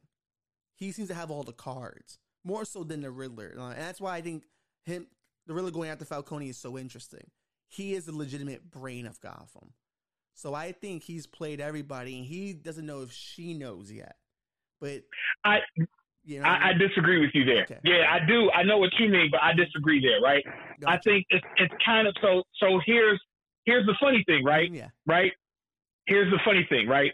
Bruce doesn't really know a lot about his dad, like, and that's kind of coming up, right? He, you know, his mom and his father, like he he's learning, and I think that there's so much juxtaposition happening that everybody's learning. Everybody, you know, like stuff's coming Okay. to the light. Like Riddler is literally pulling out secrets yeah, right? And I think that like it's discovered, dude. It's a oh my god, man, Matt Reeves. Listen, this is I don't know what's going on, man, but this thing is way more layered, and I and I think that this is whoa, man. Like I think that because he trivialized that woman, she was nothing to him, yeah, right? Like this girl has spent her whole life looking at yeah, one of the the princes of the city, and he doesn't even know. Like, oh yeah, oh yeah, I remember her. Like, he it's she wasn't important to him. She's a, he's like, hey, beautiful. Like he's he never treated her yeah, like a child. Like she said, I was coming here as a child. yeah, She never said like, hey, he saw me. She he knew of my existence. Nah, yeah. that was never said. The mom was a stripper. She was maybe even a sex worker because that, you know, uh, what is it, 45 below? yeah, Is it seems like a, you know, girls are working girls down there. Like this is like, hey, this ain't upstairs when you're trying to meet a chick. No, this is downstairs. You know the action is happening. yeah. You know what I mean? And so, whoa, this is, oh man, this is brilliant, bro. This is brilliant. All right, next. I don't want to go down that rabbit hole. Gotcha, Let's let's keep going. Yeah, because this is this is all great. Colin Farrell plays the Penguin. You, Yeah, you man. start. You can start. Um, let me tell you. Let me tell you. There there have been two performances this year. Um, where prosthesis were used, prosthetics were used, right? And I've been like, I, I didn't see it at all. Like I heard and I was looking for the person, Yeah, right? The very first one, Sarah Paulson, yeah, an American crime story impeachment. I, Yeah. I watched three episodes before I realized she was Linda Tripp. Okay, I didn't. I was like, oh man, this Linda Tripp is nut. And I'm like, wait, Yeah. this is Sarah Paulson. what I like about this this penguin is that it feels like an everyday gangster in New York. You've seen these John Gotti like guys. You've seen all these dudes who were very flashy. They all they wanted you to know they were a gangster. You know what I mean? And what I love is also the there's a certain like realness to Colin Farrell. You know, like he's a real person. Like when he's getting chased by Batman and he finally he thinks he escaped him, he's like, "I got you, I got you." Like that's a normal thing a person would say. Like it's not Yeah. every other movie would have had him say some really dope line or like some really bad pun, but like he went to "I got you." Like that's that's such a human celebration. He is not South Yeah. Park. Yeah, he does. And and can I say this though? Mhm. I believe not like he was just above street smart. Yeah, Like he was actually intelligent. Like you can see how in several years this guy is gonna be a Falcone esque yeah, player in the Gotham underworld. Like he's not a dumb guy at all. Like he's very smart. Like, but a different kind of smart. Like it was, and, and it was probably the first time we've seen the criminal um, gangster element of Penguin because I, I loved in really truthfully like um, in the late 90s and, and 2000s when they really kind of lean into that versus kind of like the the poor man's um, Luthor that they kind of Yeah. portrayed him as was just like this this rich guy who's doing all of these nefarious things and trying to become mayor and governor and do, you know what I mean like that kind of shit is corny yeah. to me you know what I mean like it's not bad I, I read the stories I like them Yeah. but the gangster penguin like especially seeing like I love that watching um uh, uh Gotham Yeah. I, I loved it. I loved that. That that's still my favorite penguin, Mm. right? That's still my favorite penguin. He was just because we got so much screen time, we got to see him. Yeah. We got to understand his motivations. But uh Colin man just stole so much and and and the fact that nobody died, right? So like I know later you got something else cooking, Mhm. right? But I want to say this real quick yeah. there was a point in the second act where legitimately I was like, this is one of the most comic book movies out here that's ever happened. Like, and it was like, oh no, this is how it would happen. But we're gonna we're gonna get into that. I know, but I just wanna Yeah. that's a tease. But okay, so that's Penguin. So go ahead. I've I've I've said my piece there. what I love in a in a lot of ways with um he's he's the funniest guy in the movie. And like even with the whole correcting their Spanish thing, it's like it's a real penguin thing to do. Like, hey, I'm smart, you know, I know things. It's very Fredo. Like, what if Fredo got to be a crime boss? It's like I know stuff, you know, like I'm smart and I'm not dumb like everyone else says. You know, it's a real like fun um thing for Colin. I think he's nailed that down with like you know, a lot of Guy Ritchie movies, especially with, you know, Gentleman recently. Like he just plays like a really just a regular boxing coach who can just get shit done. And he and he plays like nervous in that movie. You know, so I, I think also having Colin Farrell, who was also up for Batman at one point, you know, come Yeah. back and play the penguin, like that's Matt Reeves just knowing. it, it, it was, dude. I, you know, I, I can end it there because you just legitimately just summed it all up, and that was brilliant uh, Yeah. observation. And Let's- you know, so let's get yeah, to our guy.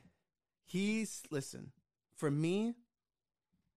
If you had, if if John Turturro was not already famous, I tell you, this is a breakout performance. He does so much with his minutes, and it's a it's a crime boss we haven't really seen before.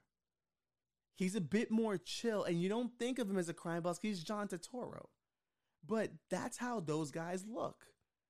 And they have like these little flat fashion flares, like he wears sunglasses all the time. You get your first Godfather reference with him. You know, like there's a moment where like I believe Bruce has come to see him, and the song that's playing in the background is a song that um Johnny Fontane sings to um Connie. You know, I have but one heart. You know, and he's kind of like this amalgamation of like real life dudes who you only saw in the pictures, but he's so he's so carefree because he knows nothing can happen to him. Because he's got Yeah. it all figured out. And I think John Yeah. Turturro just he steals almost every scene he's in. Oh yeah, he does. and- But you know, can can I say this though? Yeah. If you look at John Tur- Turturro's performance, Mhm. look at all the other uh, heavyweight actors and actresses that later in their career get pulled into pop culture films, right? Look at what happened with Helen Mirren, Mhm. right, when she did Red, Yeah. and look at uh, I'm trying to think of another person, like uh, John Malkovich, even, right? Yeah. You look like they're they're having fun in these movies, right? Yeah. Like, and they're telling other people, like, nah, man, you want to make one of those movies. Like, look, look at how much fun Anthony Hopkins had in Thor. Oh yeah. Like, he was having, like, and, and it comes through the performance, right? And then it makes this character, like, where you even kind of go, like, I see how Thor became Thor. Right? Like, it, like it's it's coming out, and so his performance, right? Like, he's like, yeah, man, I'm John motherfucking Turturro. This is like, this is like I'm the king of this shit. This is a this is like one of the independent films that I've been in where I dominate everything that I do. You know what I mean? Like he was like he and his brother have been doing their whole career in in television and film in NYC. You know, and that he's like, nah, I'm that motherfucker. This is my movie. This is my moment Yeah. and then to have a character who most people don't know because they they weren't in those big runs, right? Yeah. That they were literally in the year one uh universe, right? And uh how Falcone like he just brought this swag to him. Right, where it's kind of like you like him, but you don't. And they made sure to take away any else that we might gravitate toward him and go, ooh, I kind of like, ah, shit, he strangled her mom. Okay. yeah. ah, Yeah. shit. He really, ah, he's a rat. Ah, he's a, ah, fuck. Okay, yeah. Fuck this nigga. Ah, it's fuck this nigga. It's so easy to hate him in Yeah. this movie. Like even with the whole like talking about how Thomas Wayne did his surgery, you know, and like like how he looked up at the kid and saw Bruce was watching the entire time, like just how he just flaunts that knowledge. Like, oh yeah, I'm connected to this kid too. In case Oswald didn't know, I I'm with the Waynes a little bit as well. You know, it's it's a nice Yeah. flair. yeah, he, he was, but, and it was like very casual, but like, mm-hmm. I'm gonna let you know, like that I hold, I'm holding these cards. And, and the fact though, and that again, again, I know you want to talk more later, but this just another highlight to Riddler's brilliance. Like he knew all of that. Yeah. He knew all of that. So okay, you got anything else about uh Falcone? Well, to be honest, there's no other like I no one else really stood out to me other than those people that I remember from watching. I think that even you know what we gotta give Skarsgård some love though as a DA. Played it No, great. absolutely. Gotta- gotta show love to Absolutely. Skarsgård. We showed love Absolutely. police captain. He the Italian accent. He was fire. You know what I mean? We got him honorable mentions. You know, everyone delivered in this movie. Um, supporting cast wise, like I was impressed from top to bottom. But of course, Yeah, I love Martinez though. I love him. Martinez. I love Martinez. with the clutch clue. Clutch. I like. I believe. Like I'm gonna be honest, man. He was the heart and soul of the working stiff of the GCPD. Like he was. I, like he was more relevant and purposeful than I, than I think you're giving him credit for, bro. Yep, he he ahead. was needed.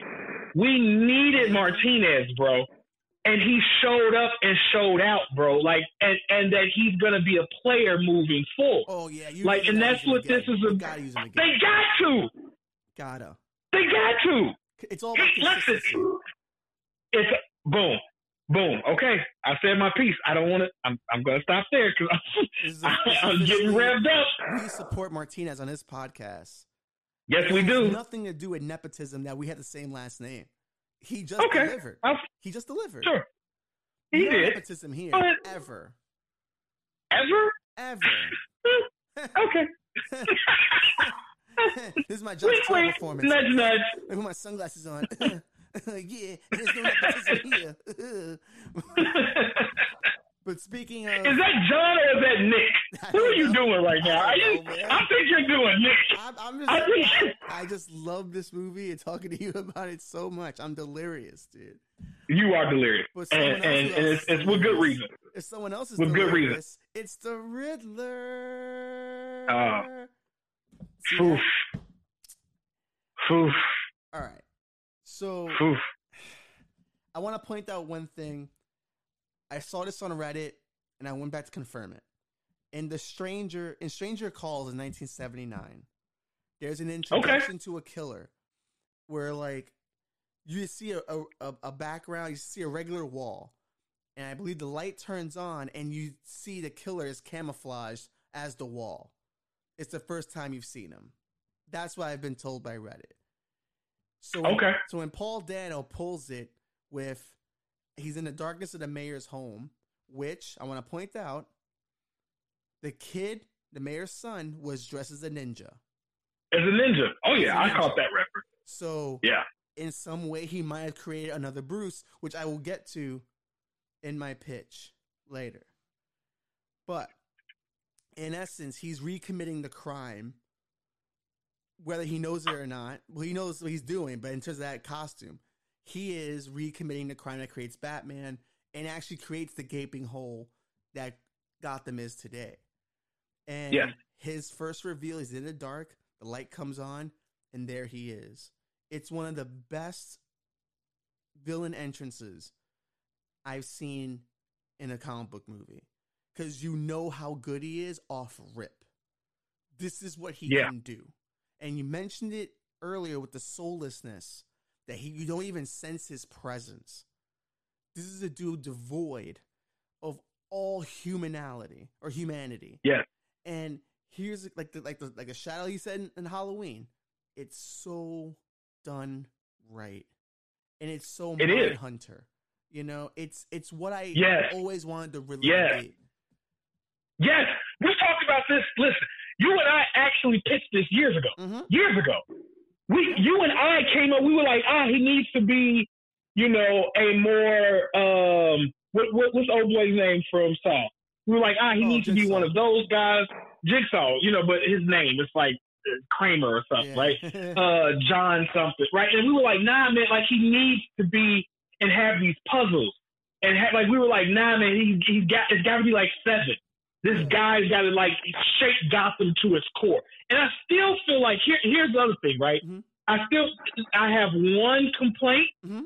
I have one complaint there where I felt like it should have really felt more like New York 77 and David Berkowitz.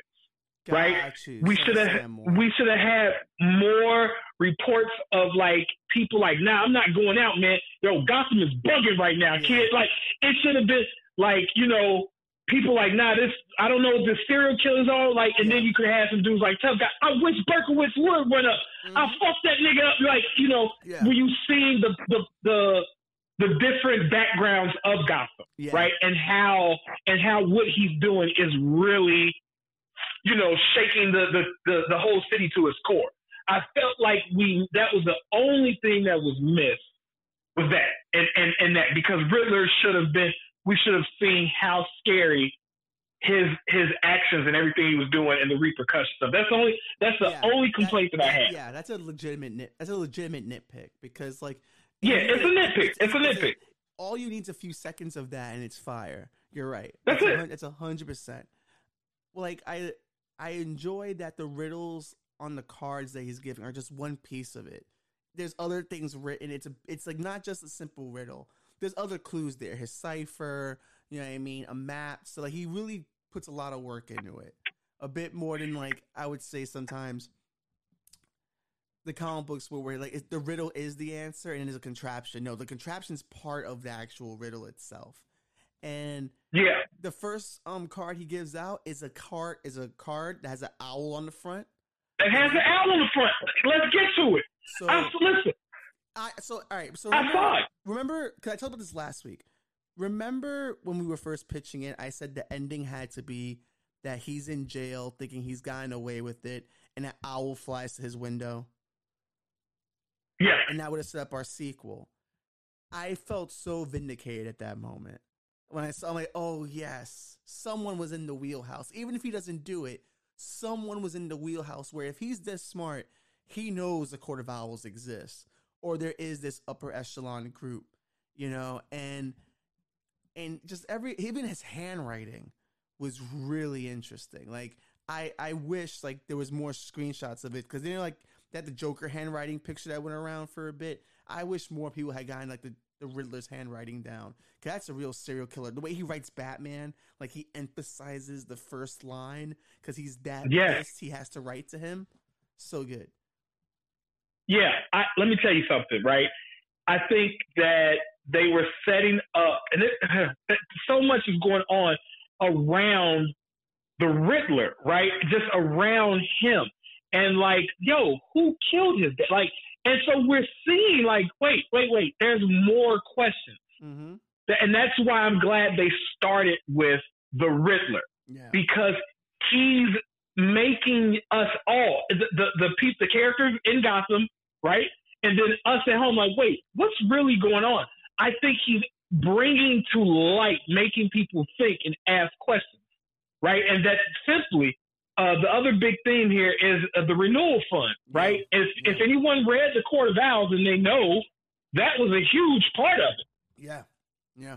That's a huge. That is a huge foundational cornerstone in the the storyline with Bruce and I can never remember the guy's name because I never like you know spoiling it for people. So I kind of want. I'm kind of glad I don't remember it right now, so Yeah. people can kind of go into it fresh if they're like, oh man, let me Oh, go yeah, read this Court. If you haven't It's read Court of the- Owls, watch it. Um, read it. It's You, so no, so you have to. It is.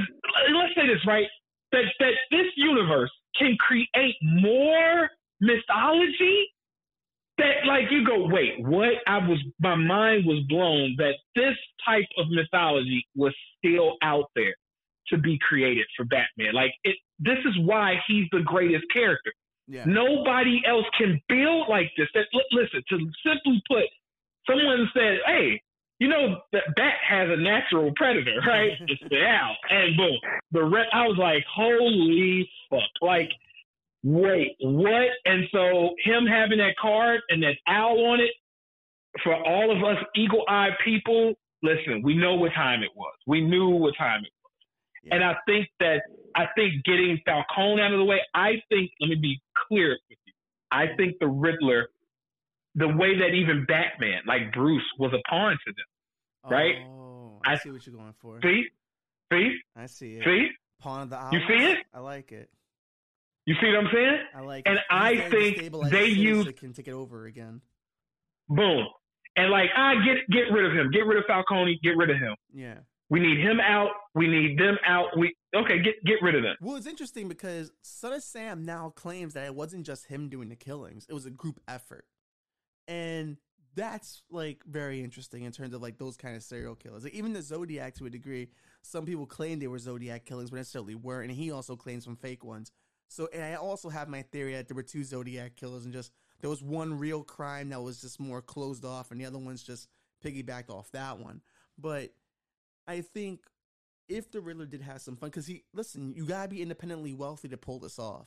And yeah, they, he had a job, they say, but it's like I don't know if you're really holding down a job pulling off this kind of like the way his um his books were written. It's like this dude's been at this every day. Like this is a 24 hour operation. So Yeah. Yeah. it, I definitely Yeah. can see the Court of Owls, you know, being like, "Oh, this is our guy. He's our agent of chaos. We're gonna send out, and he'll we and listen, like the maybe the Joker didn't work. We you know there's that tease, you know, at the end. We can talk about it now a little bit because I think it does is important to the Riddler in a lot of ways. You know, we now have that reference to the Joker. He exists in that universe, and maybe that was their first attempt and we just never saw it. Or maybe they were like, well, someone eventually will cause this chaos, and they create a situation where someone did. And now the Joker was kind of a first attempt that didn't really work out. They got more focused with the Riddler. You know, they they found a kid online that was probably, you know, already on his way down the spiral of the dark web and shit. And they went, well, this kid we can cultivate. Like maybe if we just influence him in certain ways. Like, you know how we talk about like how the people in January 6th, you know, that's a component of all this. You know, maybe they use the Joker as going. You know, the problem with Joker was he's just not focused about it. If someone got really serious about it, you can do some stuff. And he does talk about Batman showing him focused violence can work. So I think, mm-hmm.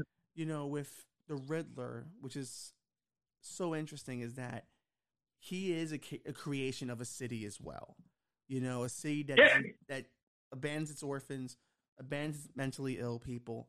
You know, they're both abandoned by a city in different ways, and I just really like how Paul Dano, you know, he plays it like so like you his face is so adorable in some way.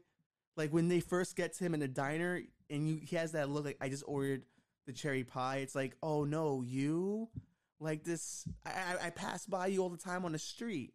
I'm like, oh, that's a that's a kid. You know, it's like there's something really beautiful about that movie. Going, let's pick somebody who looks like the all American kid, and he's gone astray because of uh, the city's corruption. Yeah, I, I love I love that casting, but I need to really quickly. I want to push back on your theory. Gotcha.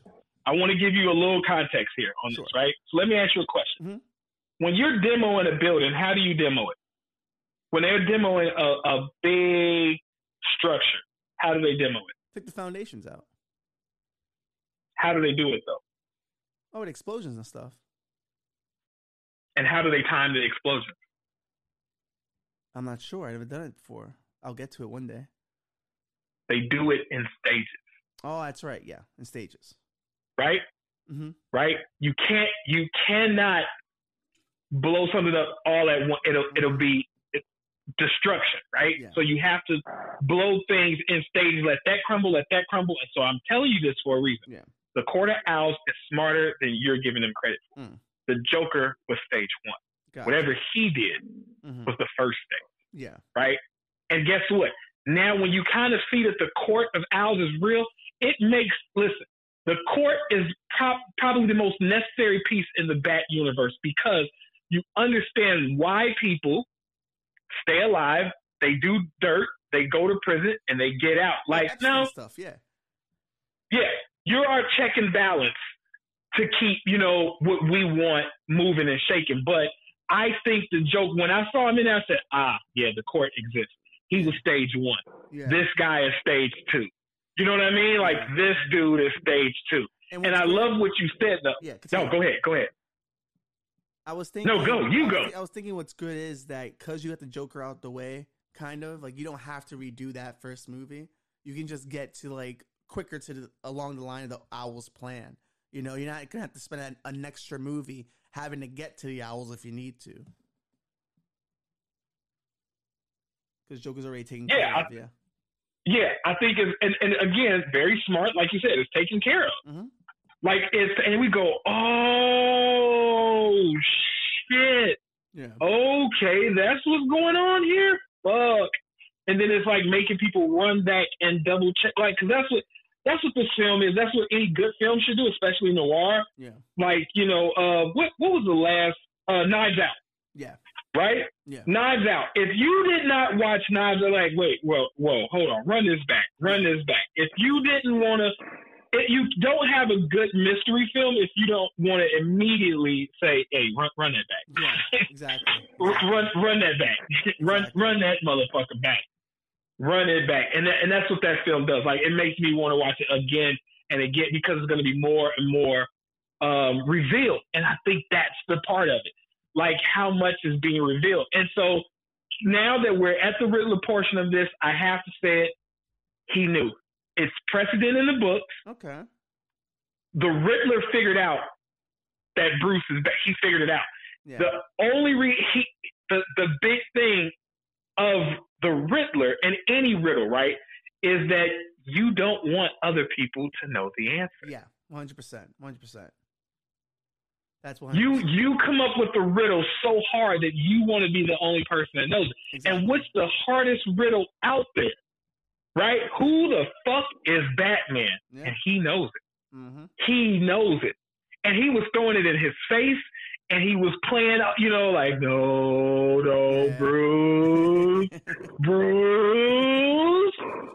You know, and then like, listen, man, his Paul's oh my god, like he he was literally tapping into I don't know if it's his mentor, but a predecessor and and a screen uh, colleague of his and Daniel Day Lewis. Oh, like yeah. he, he was cha- he was he, he went Daniel Day Lewis when they were in Arkham together, and I was like, oh my god, I was like, I see you, Daniel, I see you, I see you, and I drink your milkshake, I drink it up. It, it what I like about Paul Dano in this part is that I can believe it, and like I like the the you know that part when when he finally see his original video of hey guys thanks for the advice on detonators. I was like this is like i've seen those videos before. Like the, the, the thing about the whole like you know social media aspect of it i like watching alt-right videos for fun.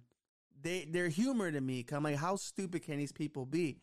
But you see like these revolutionaries and all that and they're all trying to like all gather each other up and all sharing information in those comment threads, you're like, holy fuck, like these dudes are actually kind of smart. Like they actually kind of know how to um give each other advice and stuff like that.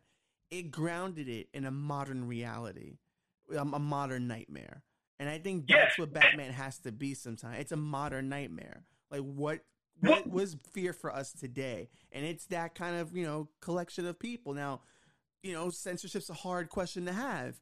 You know, what is good censorship? What is bad censorship?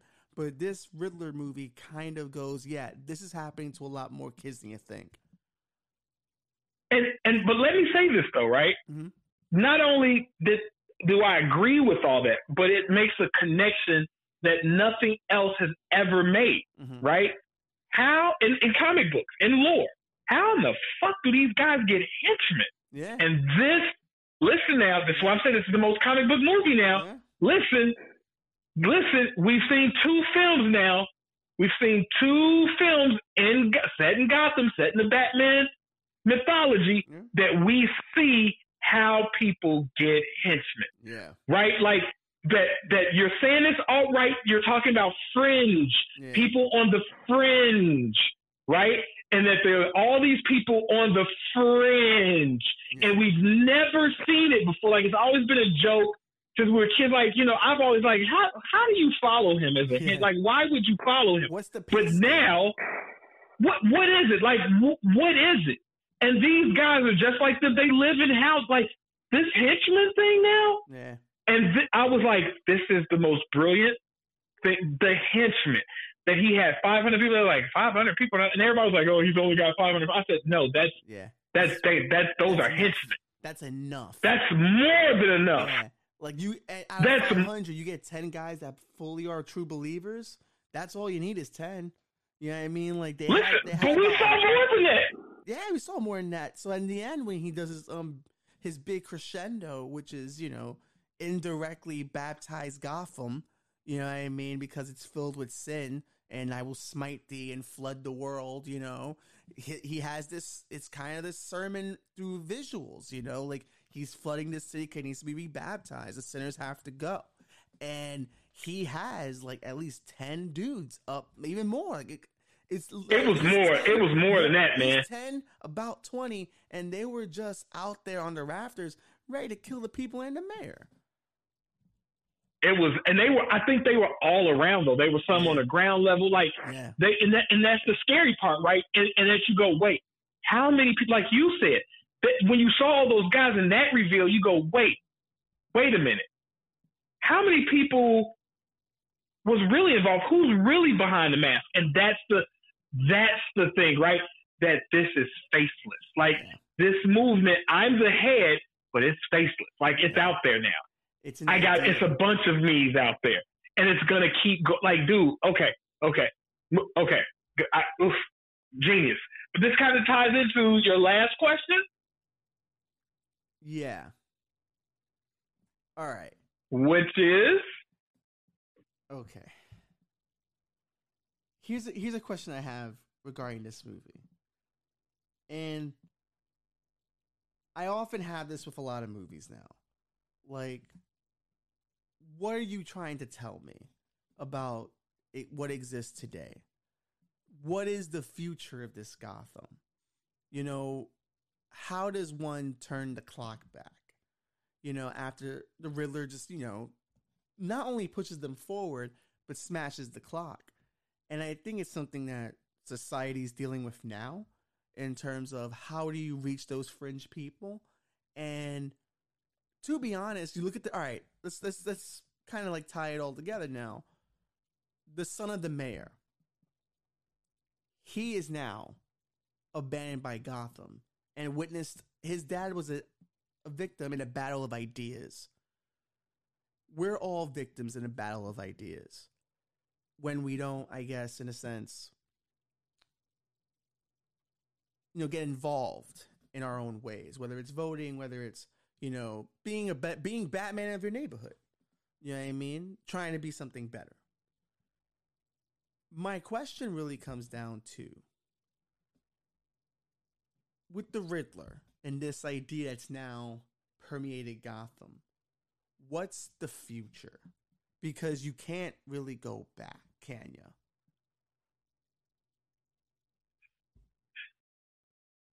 Hmm.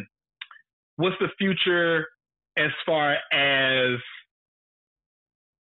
this world, the DCU, I think um, the sequel? Because now that you've, yeah, I think we do have to talk about what's happening in the real world as well. This is a very bold ass movie that makes a lot of bold ass stances. Is the DCU going into this kind of future? Like, what is the future of DCEU in terms of filmmaking standpoint and business? Yeah, well, okay, so I, I, I can see this right now. Uh, it, there's a couple of things at play here, right? Mm-hmm. So we clearly see with their television properties, uh, and even with some of the film stuff, like they they've already tried to tie in with the multiverse that's happening on television with the Arrowverse, and then we saw uh, the Flash, um, Ezra Miller's Flash show up in the multi-episodal, multi-series um, crossover um, and then we see that that's happening with the movies, bringing in a couple different Batmen, um, bringing in Michael Keaton, and is is your boy showing up too? Uh, ben is Affleck. Ben should be showing up, right? So we see that they're trying to tie loose ends, and you know maybe a new Fifty Two is going to come out of that, right? But this right here, this film is going to be telling because what I believe is okay, like DC as a whole. Are we going to have like these pocket Elseworld stories that we're able to tell that stand alone, uh, like Joker, mm-hmm. right? And like, because maybe Matt Reeves is a pocket yeah. universe. It's it's not tying into anything, right? And then there's the you know the continuity that's that's tied in, right? So, and and guess what? They're all profitable.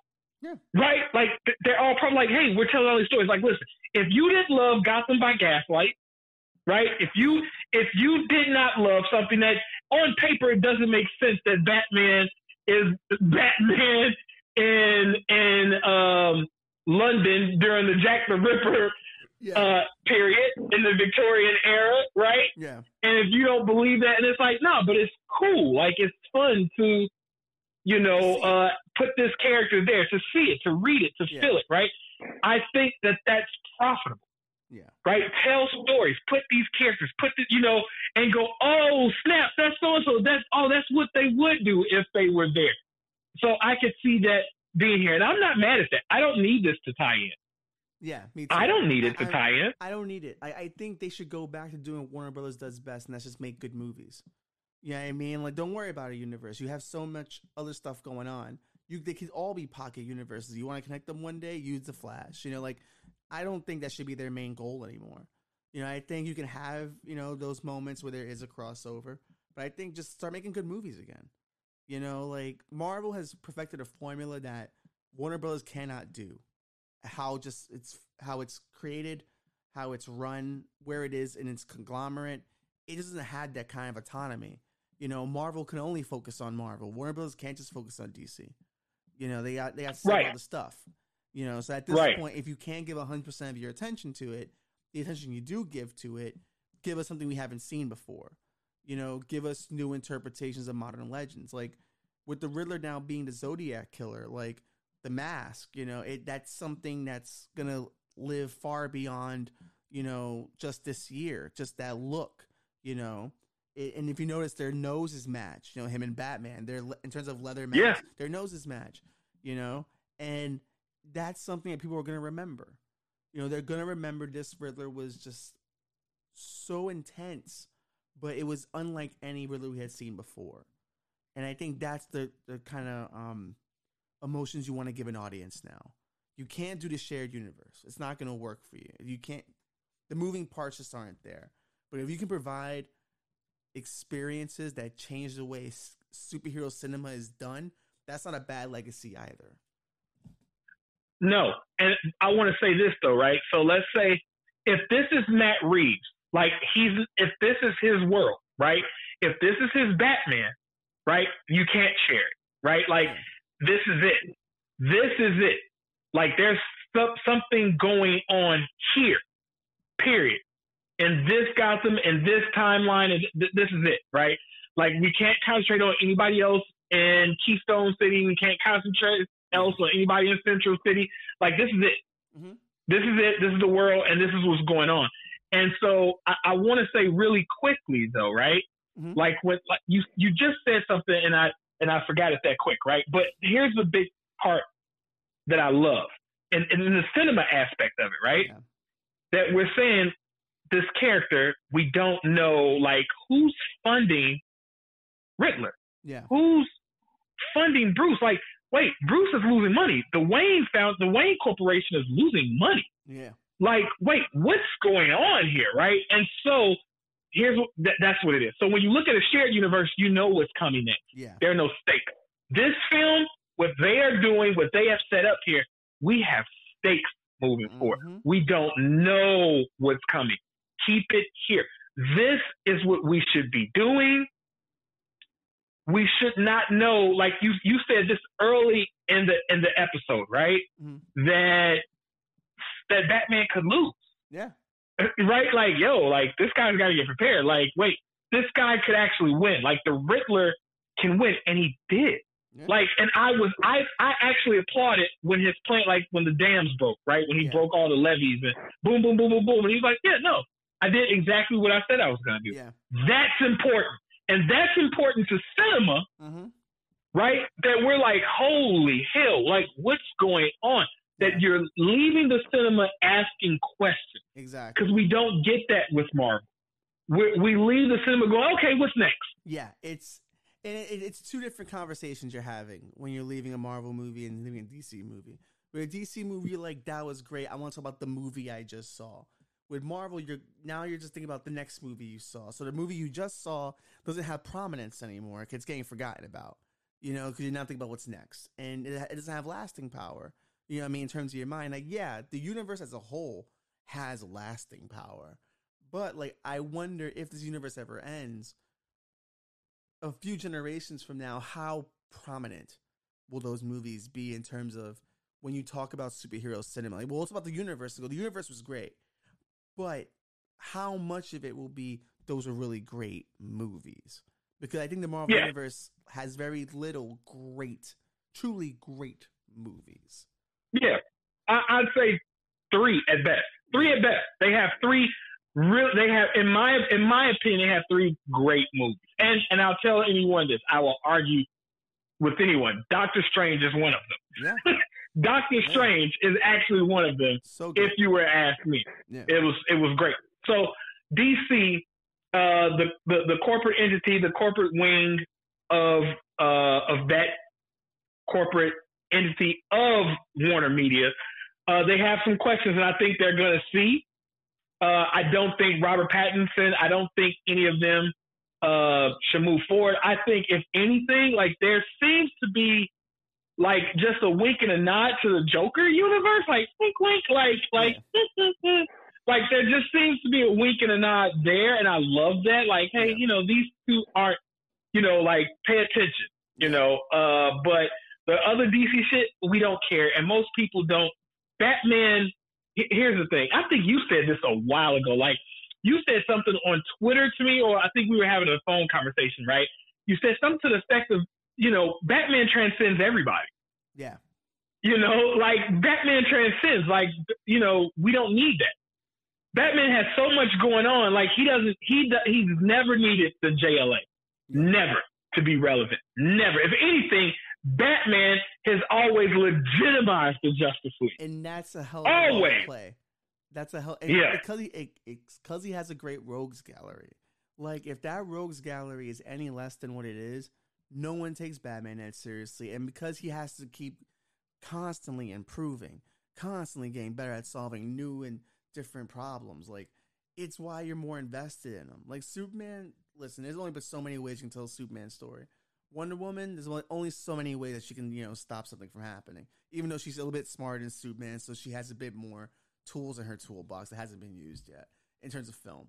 But it's like after a while, it's like Batman's the only one that has to keep learning things. He's the only one that has to keep learning what's going on, like new technologies, new forensic shit. He's constantly yeah. getting challenged with new and different riddles in this case. You know, that's why I think he has the lasting power because that character is constantly always evolving. And I think that's why I don't. I think people had an issue with the people who did have an issue with um, year two Batman forgot that this is the Batman we always get. He's always in between eras. Like he's always for the most mm. part. Like mm. long runs, this is the Batman you most likely fell in love with. Not everyone starts off reading Long Halloween. Not everyone starts off reading Court of Owls. For most people, their first Batman comic is an in between era where this guy is just he's in, he's he's in the in between. You're watching him learn and you're trying to catch up with him. That's what this movie does very Damn. well, and it's it's a trick. It's, it's, there's so much David Fincher in this movie because Fincher likes to start his movies like that, like you're catching up. Then we have the Seven reference with the Riddler in his apartment, how he has all these ledgers. You know, he's done all he's done all this homework, and like the real clue is in his apartment, and he's got like it looks like a John Doe apartment. You know, almost every shot, like how they're done, is a very David Fincher kind of shot. You go back to Zodiac, how they shot Zodiac. That's how the Riddler looks. You know, yeah. There's a reason why, you know, these things happen this way. You know, and there's a reason why you want to try to catch up with this Batman movie because mm-hmm. that's how you're always experiencing Batman. He's never really your Batman. He's always in between being whoever he is. And I think that's wow. why the Batman works in a lot of ways. You know, it's just because we're catching him right, right when we would first read a Batman comic book. And it, kudos to Matt Reeves for taking that approach because doing year two Batman, from a marketing standpoint, from just how you're taught to think about stories and all that, isn't the year normal people would pick. You either do right. the first year or five years in. No one ever does two or three and he took the gamble. You know, he here's a Bruce who's not ready to be Bruce yet. You know, here's his villains haven't gotten ridiculous yet. They're smart, they're deadly, but they haven't gotten to this level of ridiculousness where the, the traps are super elaborate. You know, granted, Heath Ledger's Joker's great, but by time you get to the end of that movie, you're like, all right, this dude's doing a lot. And even with Dark Knight Rises, this dude's doing a lot. At least with this movie, this, he's doing this dude's doing he's doing a lot. You know, like, it's, a, it's a lot going on, right? It's just like, that's ridiculous. And that's like, this dude's doing a lot. Like, it's true. No, because it's true. No, that's why it's so funny though. Yo. Like when you look at it, like, yo, wait a minute, homie, you doing a lot. You doing, you like, waiting for a whole lot right now. Like if I. Like, and for and listen, for Bale, he didn't have to solve any crimes, so that's why it happened that way. Eh, but like, if you look at even the ending of this movie, it ends in a catastrophe. You know, it ends, you know, with the Riddler overall winning, but it doesn't feel like Dark Knight Rises, where it's like it's hollow, where it's spectacle. You know, Matt Reeves, you know, knows that this year two Batman is dealing with something that isn't spectacle yet, and this is a perfect pocket for new comic book movies catch people on the in between. You don't have to go back and do the origin. You don't have to do the biggest story they've ever done. Catch an in between story. You know, catch a like, oh, this person's he's somewhat who he is, but not there yet. And I think yeah. people follow the Matt Reeves formula, it's gonna it's gonna go well for them. he he showed the way, man. He really showed the way. I think so. I, I think so. And and if we're gonna be honest, this is why, you know, I shudder to think about this next wave of the MCU because I don't want you to show me a, another origin of the Fantastic Four. Yeah. I don't want another origin of the X. Like, what are you guys gonna do? And so, if if anyone's looking at that and listening to what you're saying, that in between, like catching up, that's the only way to do it, man. That's the only. That's the. It's the only new the only way to do it, man. Yeah. You know, and with that being said, let's do a quick roundup of anything we might have missed. Well, Okay. it's not necessarily what I might. So one of the things I, I do like about Paul Dano is the rat trap he puts on Patrick Savage, who was a character on the old Batman Adam West show. I forgot what character he was, but he was a, a person on that show. I think he was a, another Gotham citizen or something. Oh yeah, yeah, yeah, yeah, yeah, yeah, yeah, yeah, yeah, yeah, yeah, yeah, yeah. That's true. I I I read that somewhere. Yeah, yeah, yeah. That's that's a good catch. His helmet with the rats eating his face, a reference to 1984, which is a popular book of that kind of sect on the internet. You know what I mean? Just, oh no, the big brother's watching you, the conspiracy theory angle. Alex Jones probably had a field day with this movie. We talked about the Saw reference. Now, this reference, oh, actually, I want to pull this up too. So, on one of the um comments on the Joker social media video is "Hold the line," a reference to you know Wall Street bets. You got to hold the line with game um, GameStop stock. I thought that was interesting, even though it it paints a picture of not really understanding what Wall Street bets is about. But I appreciate it. Give me all the, the um, references you can to modern society. okay. Di- now the diner reference. I don't know if you saw this one. There's a reference to where, well, not necessarily a diner, but where the, the Riddler lives. Apparently, he lives on Carruthers Street. Yeah. Oh yeah, I know that.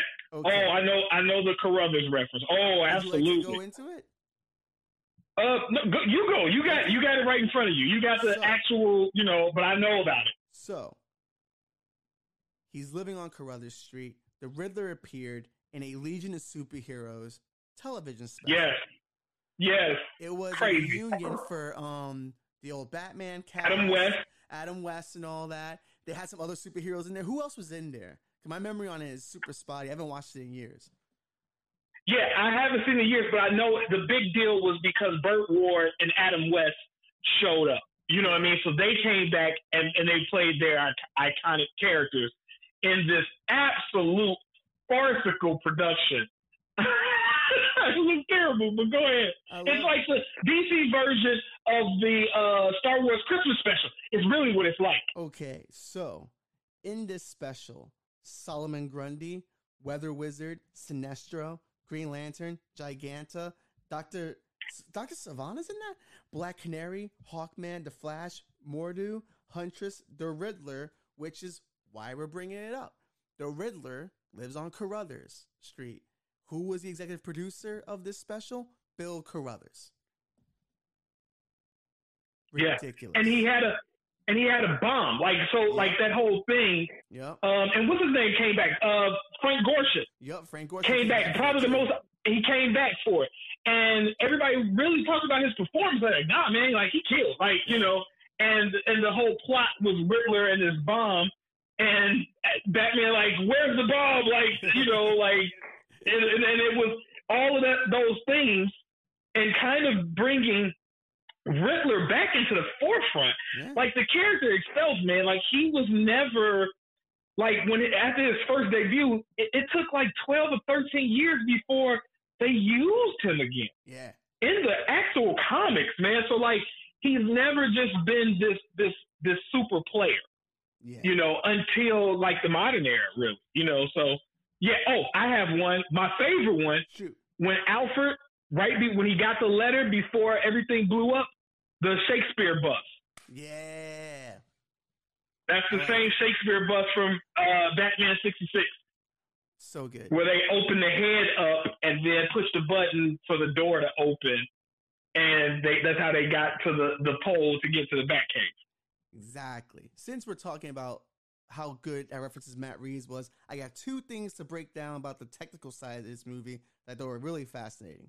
Number one, they achieved this look using anamorphic lenses, but what they did was they found the most flawed 70s lenses so it would legit look like the time period. So much to the Mm. point where they brought it to the camera company going, Oh, we want these lenses. We want you to customize lenses that look like this. They're like, Are you kidding me? This is not an 80 or an 85, it's an 88. Like, this is not like typically how you would shoot. And they're like, Oh, no, we love these lenses. Like, these are the exact flaws we want in the movie. Shot on the Arri Alexa as well. So, for you tech nerds, that's amazing to me. Like you actually look for the flawed lenses so you get close to the time. And they found apparently the roughest lenses imaginable. Which, which is even more interesting because they put those looks into a computer where Matt Reeves, is the second fact, was able to virtual reality be on set. So they would design the sets and put on VR goggles, and he would go move this wall. Yeah, we should change this here. Where can we put the camera here? So he was already on set before he actually being on set through the VR. The future. Mm, that's dope. That man. Now, I know we spoke about the future of the DCEU. I would humbly like to pitch my next Batman movie in this universe. I've been waiting for this. I've been waiting. Now- I, I want to hear it. What do you got? I got? wanna I wanna put this before I do it. I'm not saying this is what they should do. I'm just saying what I would do. To me, this trilogy really has a lot of emotion in it. Unlike any other Batman trilogy we've ever seen. And there's a moment in this movie that I think Robert Pattinson just delivers on every time. Is when he sees the mayor's son it's he not only knows what that kid is going through, he is reliving it through that kid, and now he has a super vested interest in saving this kid. This kid is the first kid he saves at the end um, when the whole stadium is flooded, where he takes out his little, you know, torch and lights the way for people. That mayor's son is the first person he gets to when I think about what Gotham is now, now it's, you know, in kind of a no man's land state. I think about what happens with power vacuums, whether it's social, whether it's crime. I think that's what the next movie is going to be about. Clearly, it's about power vacuums. But what I want out of it is I wanted to touch on the grift of hope and how people play on the idea of hope. If Batman is now deciding, I'm going to be a symbol of hope, he should have to now argue his way through that with someone who's providing a false hope through different means. When I think about the grift of mentors and life coaches, I'm reminded of Jordan Peterson. Not in a negative way, I do like some of the stuff he writes in his books, but I do disagree on some other things. But I think about a Jordan Peterson type. This is a dude who uses mythology, the Bible, to make really interesting points about human psychology and where we are as society. There's someone else who uses literature to get his point across, and that's one Jarvis Tetch. What I want is for this Jarvis Tetch to be pitching this idea of Wonderland, what Gotham can be. Gotham's issues are not physical, they're mental. Crime starts in the mind. And if we are to conquer fear, we are to conquer the mind, we're going to need to do some drugs. He, this is a guy who's pro psychedelic research. He who a lot of these dudes exist today. People do MDMA treatments, all that now. This is a guy who knows how C- the CIA's MK Ultra operation worked. He's from that long line of scientists who've experimented with psychedelics, learned how to use mind control, and he is literally coming out like he's on the Joe Rogan experience. He's that kind of guy. This guy comes to Gotham with an idea. Like we talked about the Riddler, his idea is out there of Gotham. Here's a guy who's building a new idea of what Gotham can be if we just learn to elevate beyond our means. He starts a, you know, starts as a building, it soon becomes a community. This is a guy who's telling people how to live better. You know, clean your room, get yourself together, get a job. He's toxic positivity. But what people don't realize is just like, you know, with Jim Jones's church, it starts off as a small group and then becomes a religion. So now there's this growing cult going on in Gotham at their most at their most hopeless. What gets Batman involved is that he's been following the mayor's family, the wife and the son. And these two people fall into that grift of hope. They end up at Wonderland. And Bruce knows he can't go in there as Batman to fight this whole thing head on because he doesn't know anything that's going on. Like, there's no way to investigate. There's a really close knit community. But if they're willing to accept the mayor's son, maybe Bruce Wayne can call, talk his way into that door. And now Bruce Wayne is spending time with this Wonderland cult. Now, secondary plot going on. Catwoman returns to Gotham to work alongside Jim Gordon because a guy named Black Mask is leaving Blüdhaven to come and take the power vacuum in Gotham. He's coming after the Penguin, so now Catwoman and Jim Gordon have to work together. Now Jim has to figure out how do I work with a second mass vigilante, and they develop a certain relationship that will, I guess, come into play down the line. But we also see him talk to her about their relationship with Batman and vice versa. But they're stuck protecting the Penguin essentially. I want the Penguin to be the Mickey Doyle like he was in Boardwalk. He was the funny gangster that just somehow lived all the time. Everyone dies, but Mickey Doyle doesn't until like the last season. But he survived like a good majority of the wildest deaths I've ever seen on Boardwalk. So now, while they're investigating that, Bruce has now gotten deeper into this cult. He ends up being drugged by the Mad Hatter, Jarvis Tetch. And he finds out there's this upper echelon part of the cult called the Wonderland Gang. And they are essentially scientists and doctors who specialize in this shit. So they're originally using Bruce to get to his money, but what they start to realize is there's something deeper here. He's hiding a bigger secret. I also kind of want to flash to like visions of Bruce and like what he's what his what Gotham would have been like with his family. These psychedelic hallucinations are showing him what life could have been like with his family. One of my favorite Superman stories is for the man who has everything. I and you see like what his life would have been like had Krypton not exploded. We've never really seen what Bruce's life would be like if his parents never died. This would be kind of an interesting way to tap into that and to learn more about Bruce and what he feels was taken away from him what he feels has been taken away from this kid that he's been following who's joined this cult. And throughout this time, you're finding out that the Black Mask is actually moving drugs into Gotham, which is what the Mad Hatter has been using all this time. So they've got to connect. So to stop drugs in Gotham, Gordon and Catwoman have to go after the Wonderland gang as a part of the whole operation. Selina finds Bruce Wayne, doesn't know she's he's Batman yet, but when she gets him out of his psychedelic trip, he puts on a mask, still a little high, and starts fighting down the hallway. And she realizes, holy shit, this dude's fucking Batman. Because she hasn't really figured out all of the Batman, or they haven't let us know that. So in this situation, she finds out then.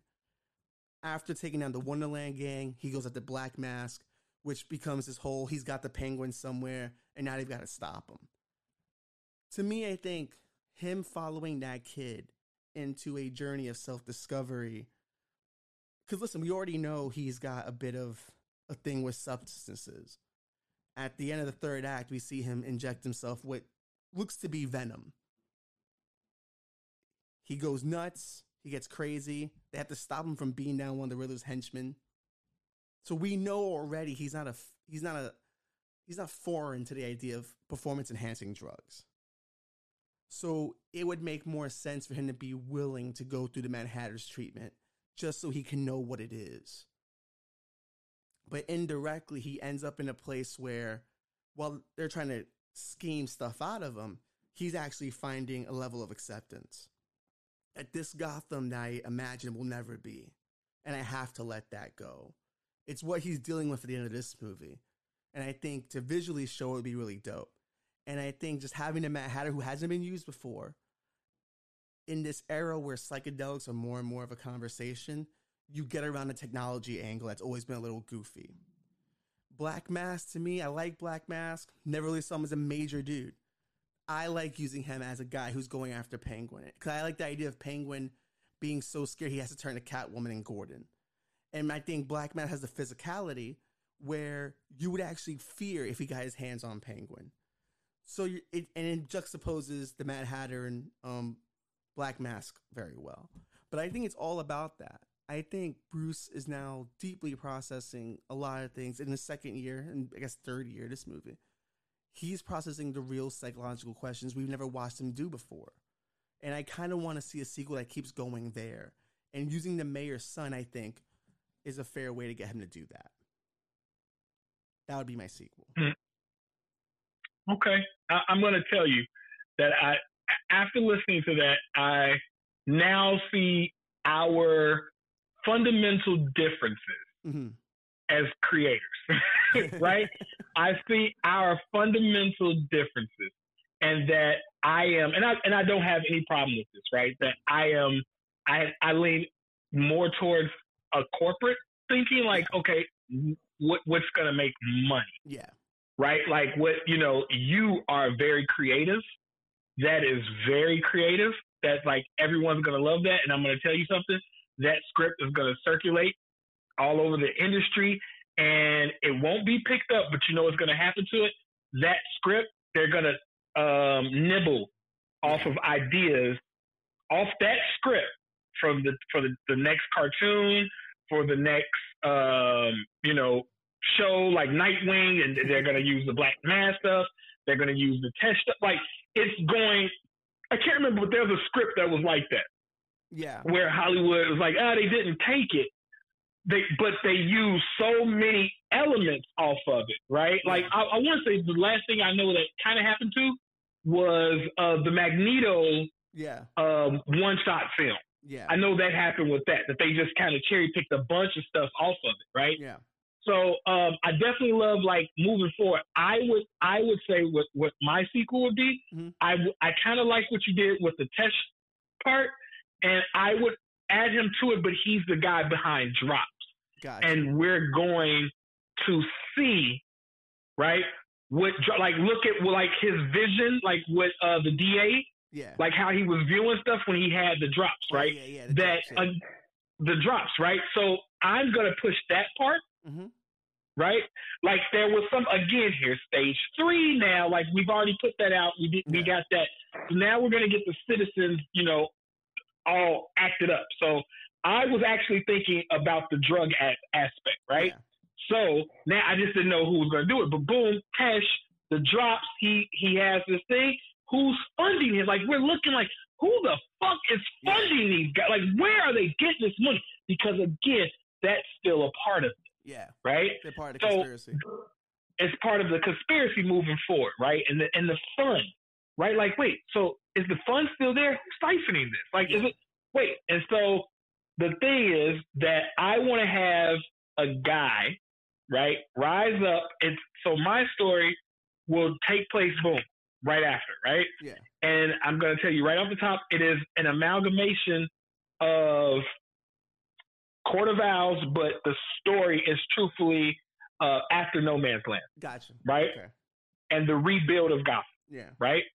And so, like the Lex Luthor type of my story that's going to come in and infuse all this money and all of this, prom- and it's going to turn Gotham into this city, you know, like, oh, shoot, da, da, da, it's actually going to be the character from the Court of Owls. Yeah. Right? It's yeah. going to be him, but I'm going to, you know, you know, you, you get what I'm saying? Like, I'm going to put it in that context, but I'm actually going to use the Luthor model from the No Man's Land uh, after story, right? Yeah. And so then, but there, the, the background is like he doesn't see anything going on with that. That's just kind of like happening. Yeah. But this drops and everybody's on this drug and like try to figure out who's moving it in, where's it coming from, and you know, like that's happening. And that he doesn't see, you know, kind of like what Alfred said, like, dude, you got to do stuff as Bruce too. Yeah. Like, and this stuff is happening underneath his nose as Bruce, and like he's like this guy is like, oh hey Bruce, and like maybe he even knows him, like you know, kind of the Court of Owls kind of thing, right? And so again, like juxtaposing uh, the Riddler and being an orphan, and then this guy because we find I don't want to spoil anything for people out there who haven't read Court of Owls, Yeah, but thing, yeah. again, another yeah, another mirror. Yeah, read it. Another mirror of Bruce because that's what a lot of this stuff is. Like Yeah.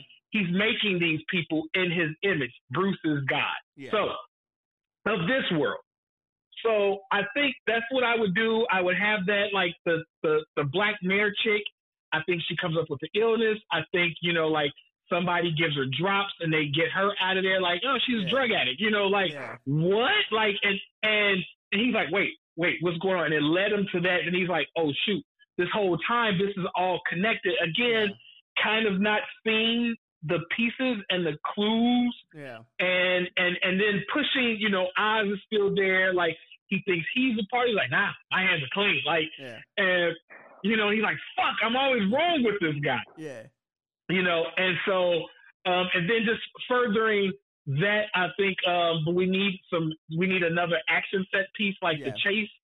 Uh, we need a, a, a big thing of that, and I clearly could see like um, kind of like the raid, Yeah. right? Yeah. and of the of the chemical place that that that might be a whole organization that's actually manufacturing it, Yeah. you know, and where Tesh works and where he's developing it, Yeah. and like he's Batman going into this building and multiple um, layers of hell. Yeah. You know what I mean? These guys are in there protecting their assets and Yeah. just like kind of like even uh, the Daredevil scene going into Yeah. that building Definitely. and Definitely. and like yeah and so we see that like yo holy shit and another thing that i think we missed when we talked about the references a lot of people got that wrong when they were like oh he's biting off a daredevil right with the red Yeah. that they did originally that's actually uh dark victory Yeah. If people go back and look at those covers and like the red and then So the good. uh grayscale oh, it was so it was amazing. That's what they were doing. That was an homage to dark victory again year one. So that's what that's what i would do. My big set action set piece for that film would i would clearly steal from the raid. And i think warner brothers don't they have the raid? Isn't that theirs? Should be. They don't have I think it's theirs. Yeah, I think it's theirs, and so that would be my thing. Uh, maybe Selina comes back. Uh, I you, you know I think I kind of want to freshen it up. The the only like returning person that I would want to see is definitely Oz. Yeah. I definitely want to see Oz back.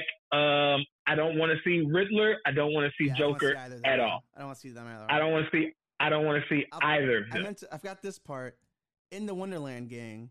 There is a Solomon Grundy there, but he's like a big dude that just Mm. says "born on a Tuesday" because he's affected by this the narcotics. Ooh.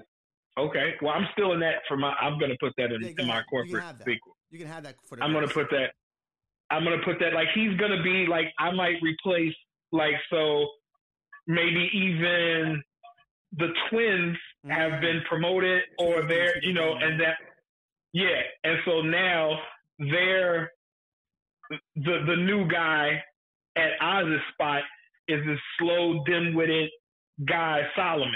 Mm, You know what I mean? I like that. and ah to introduce ooh mm, mm, me like it me like it i'm taking that i'm taking that for my corporate people. I like it. Working the way corporations do. That's what we do. yes yes well, Ray, we've thoroughly have gone through the Batman and our feelings and our thoughts. Is there anything you can imagine they didn't get to?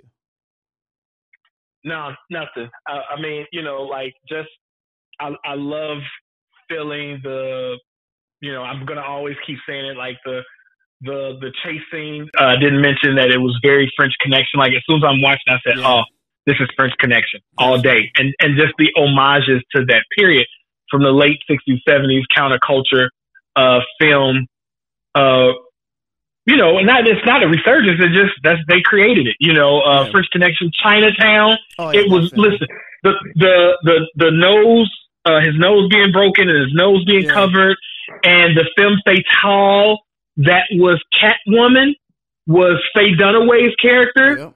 um, I definitely have an, a, line there, um, and this this guy who's a confident detective but he just doesn't know what's all going on. If you really, if you go and watch French Connect, not French Connect, if you go and watch Chinatown right now, Yeah. you will go, ah, okay, this is Yeah. this is year two Batman. This is this is him right now. And so all of those references, and then wait a minute, and then you even said another one.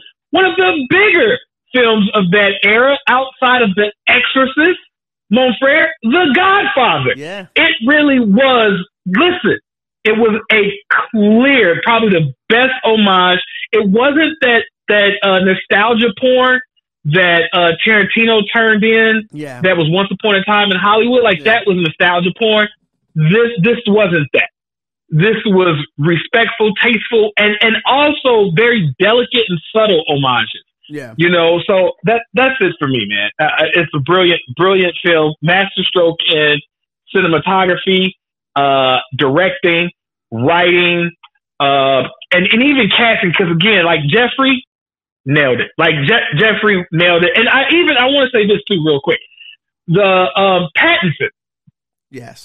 his his frame, it makes more sense that he should be look more like a middleweight Yeah. now. You know what I mean? Like smaller, faster. You know, like because middleweights can hit you more. Yeah. Those guys, and they can knock you out now. Like like everybody talks about heavyweights, a middleweight can knock you out, and they have greater endurance. You know, kind of like uh, when we saw uh, Adrien Brody when he did the the Predator, Yeah. the Predator. Oh yeah. And how- he looked good. Looked good. Like he was wiry, and that's a, that's a special forces guy. Yeah. Not these big, bulky Schwarzenegger types. Those, those are not special forces guys. Yeah. That's a lie. That's a myth. You know what I mean? Like that. Unless you're a gunner, you're a tank gunner. Like you're, you know, there's there's certain purposes for those guys. well, you but the guys in the field- Spook. I do know. And we'll we'll end it there. And the conversation's over for me because there's too many allusions to me being uh, a government uh, agent. I'm gonna I'm gonna get out of here. I'm With done. that being All right. said, shout out to Ray who's in the field. Uh, thank you for coming through. I know it's hard in Ukraine right now, even though you're not there. Thank you for showing up. But I think My pleasure. oh well, thank oh you're such a such a patriot. even though you're not overseas at all. And you're just at home. Mm-mm. But I think we both know how this is gonna end.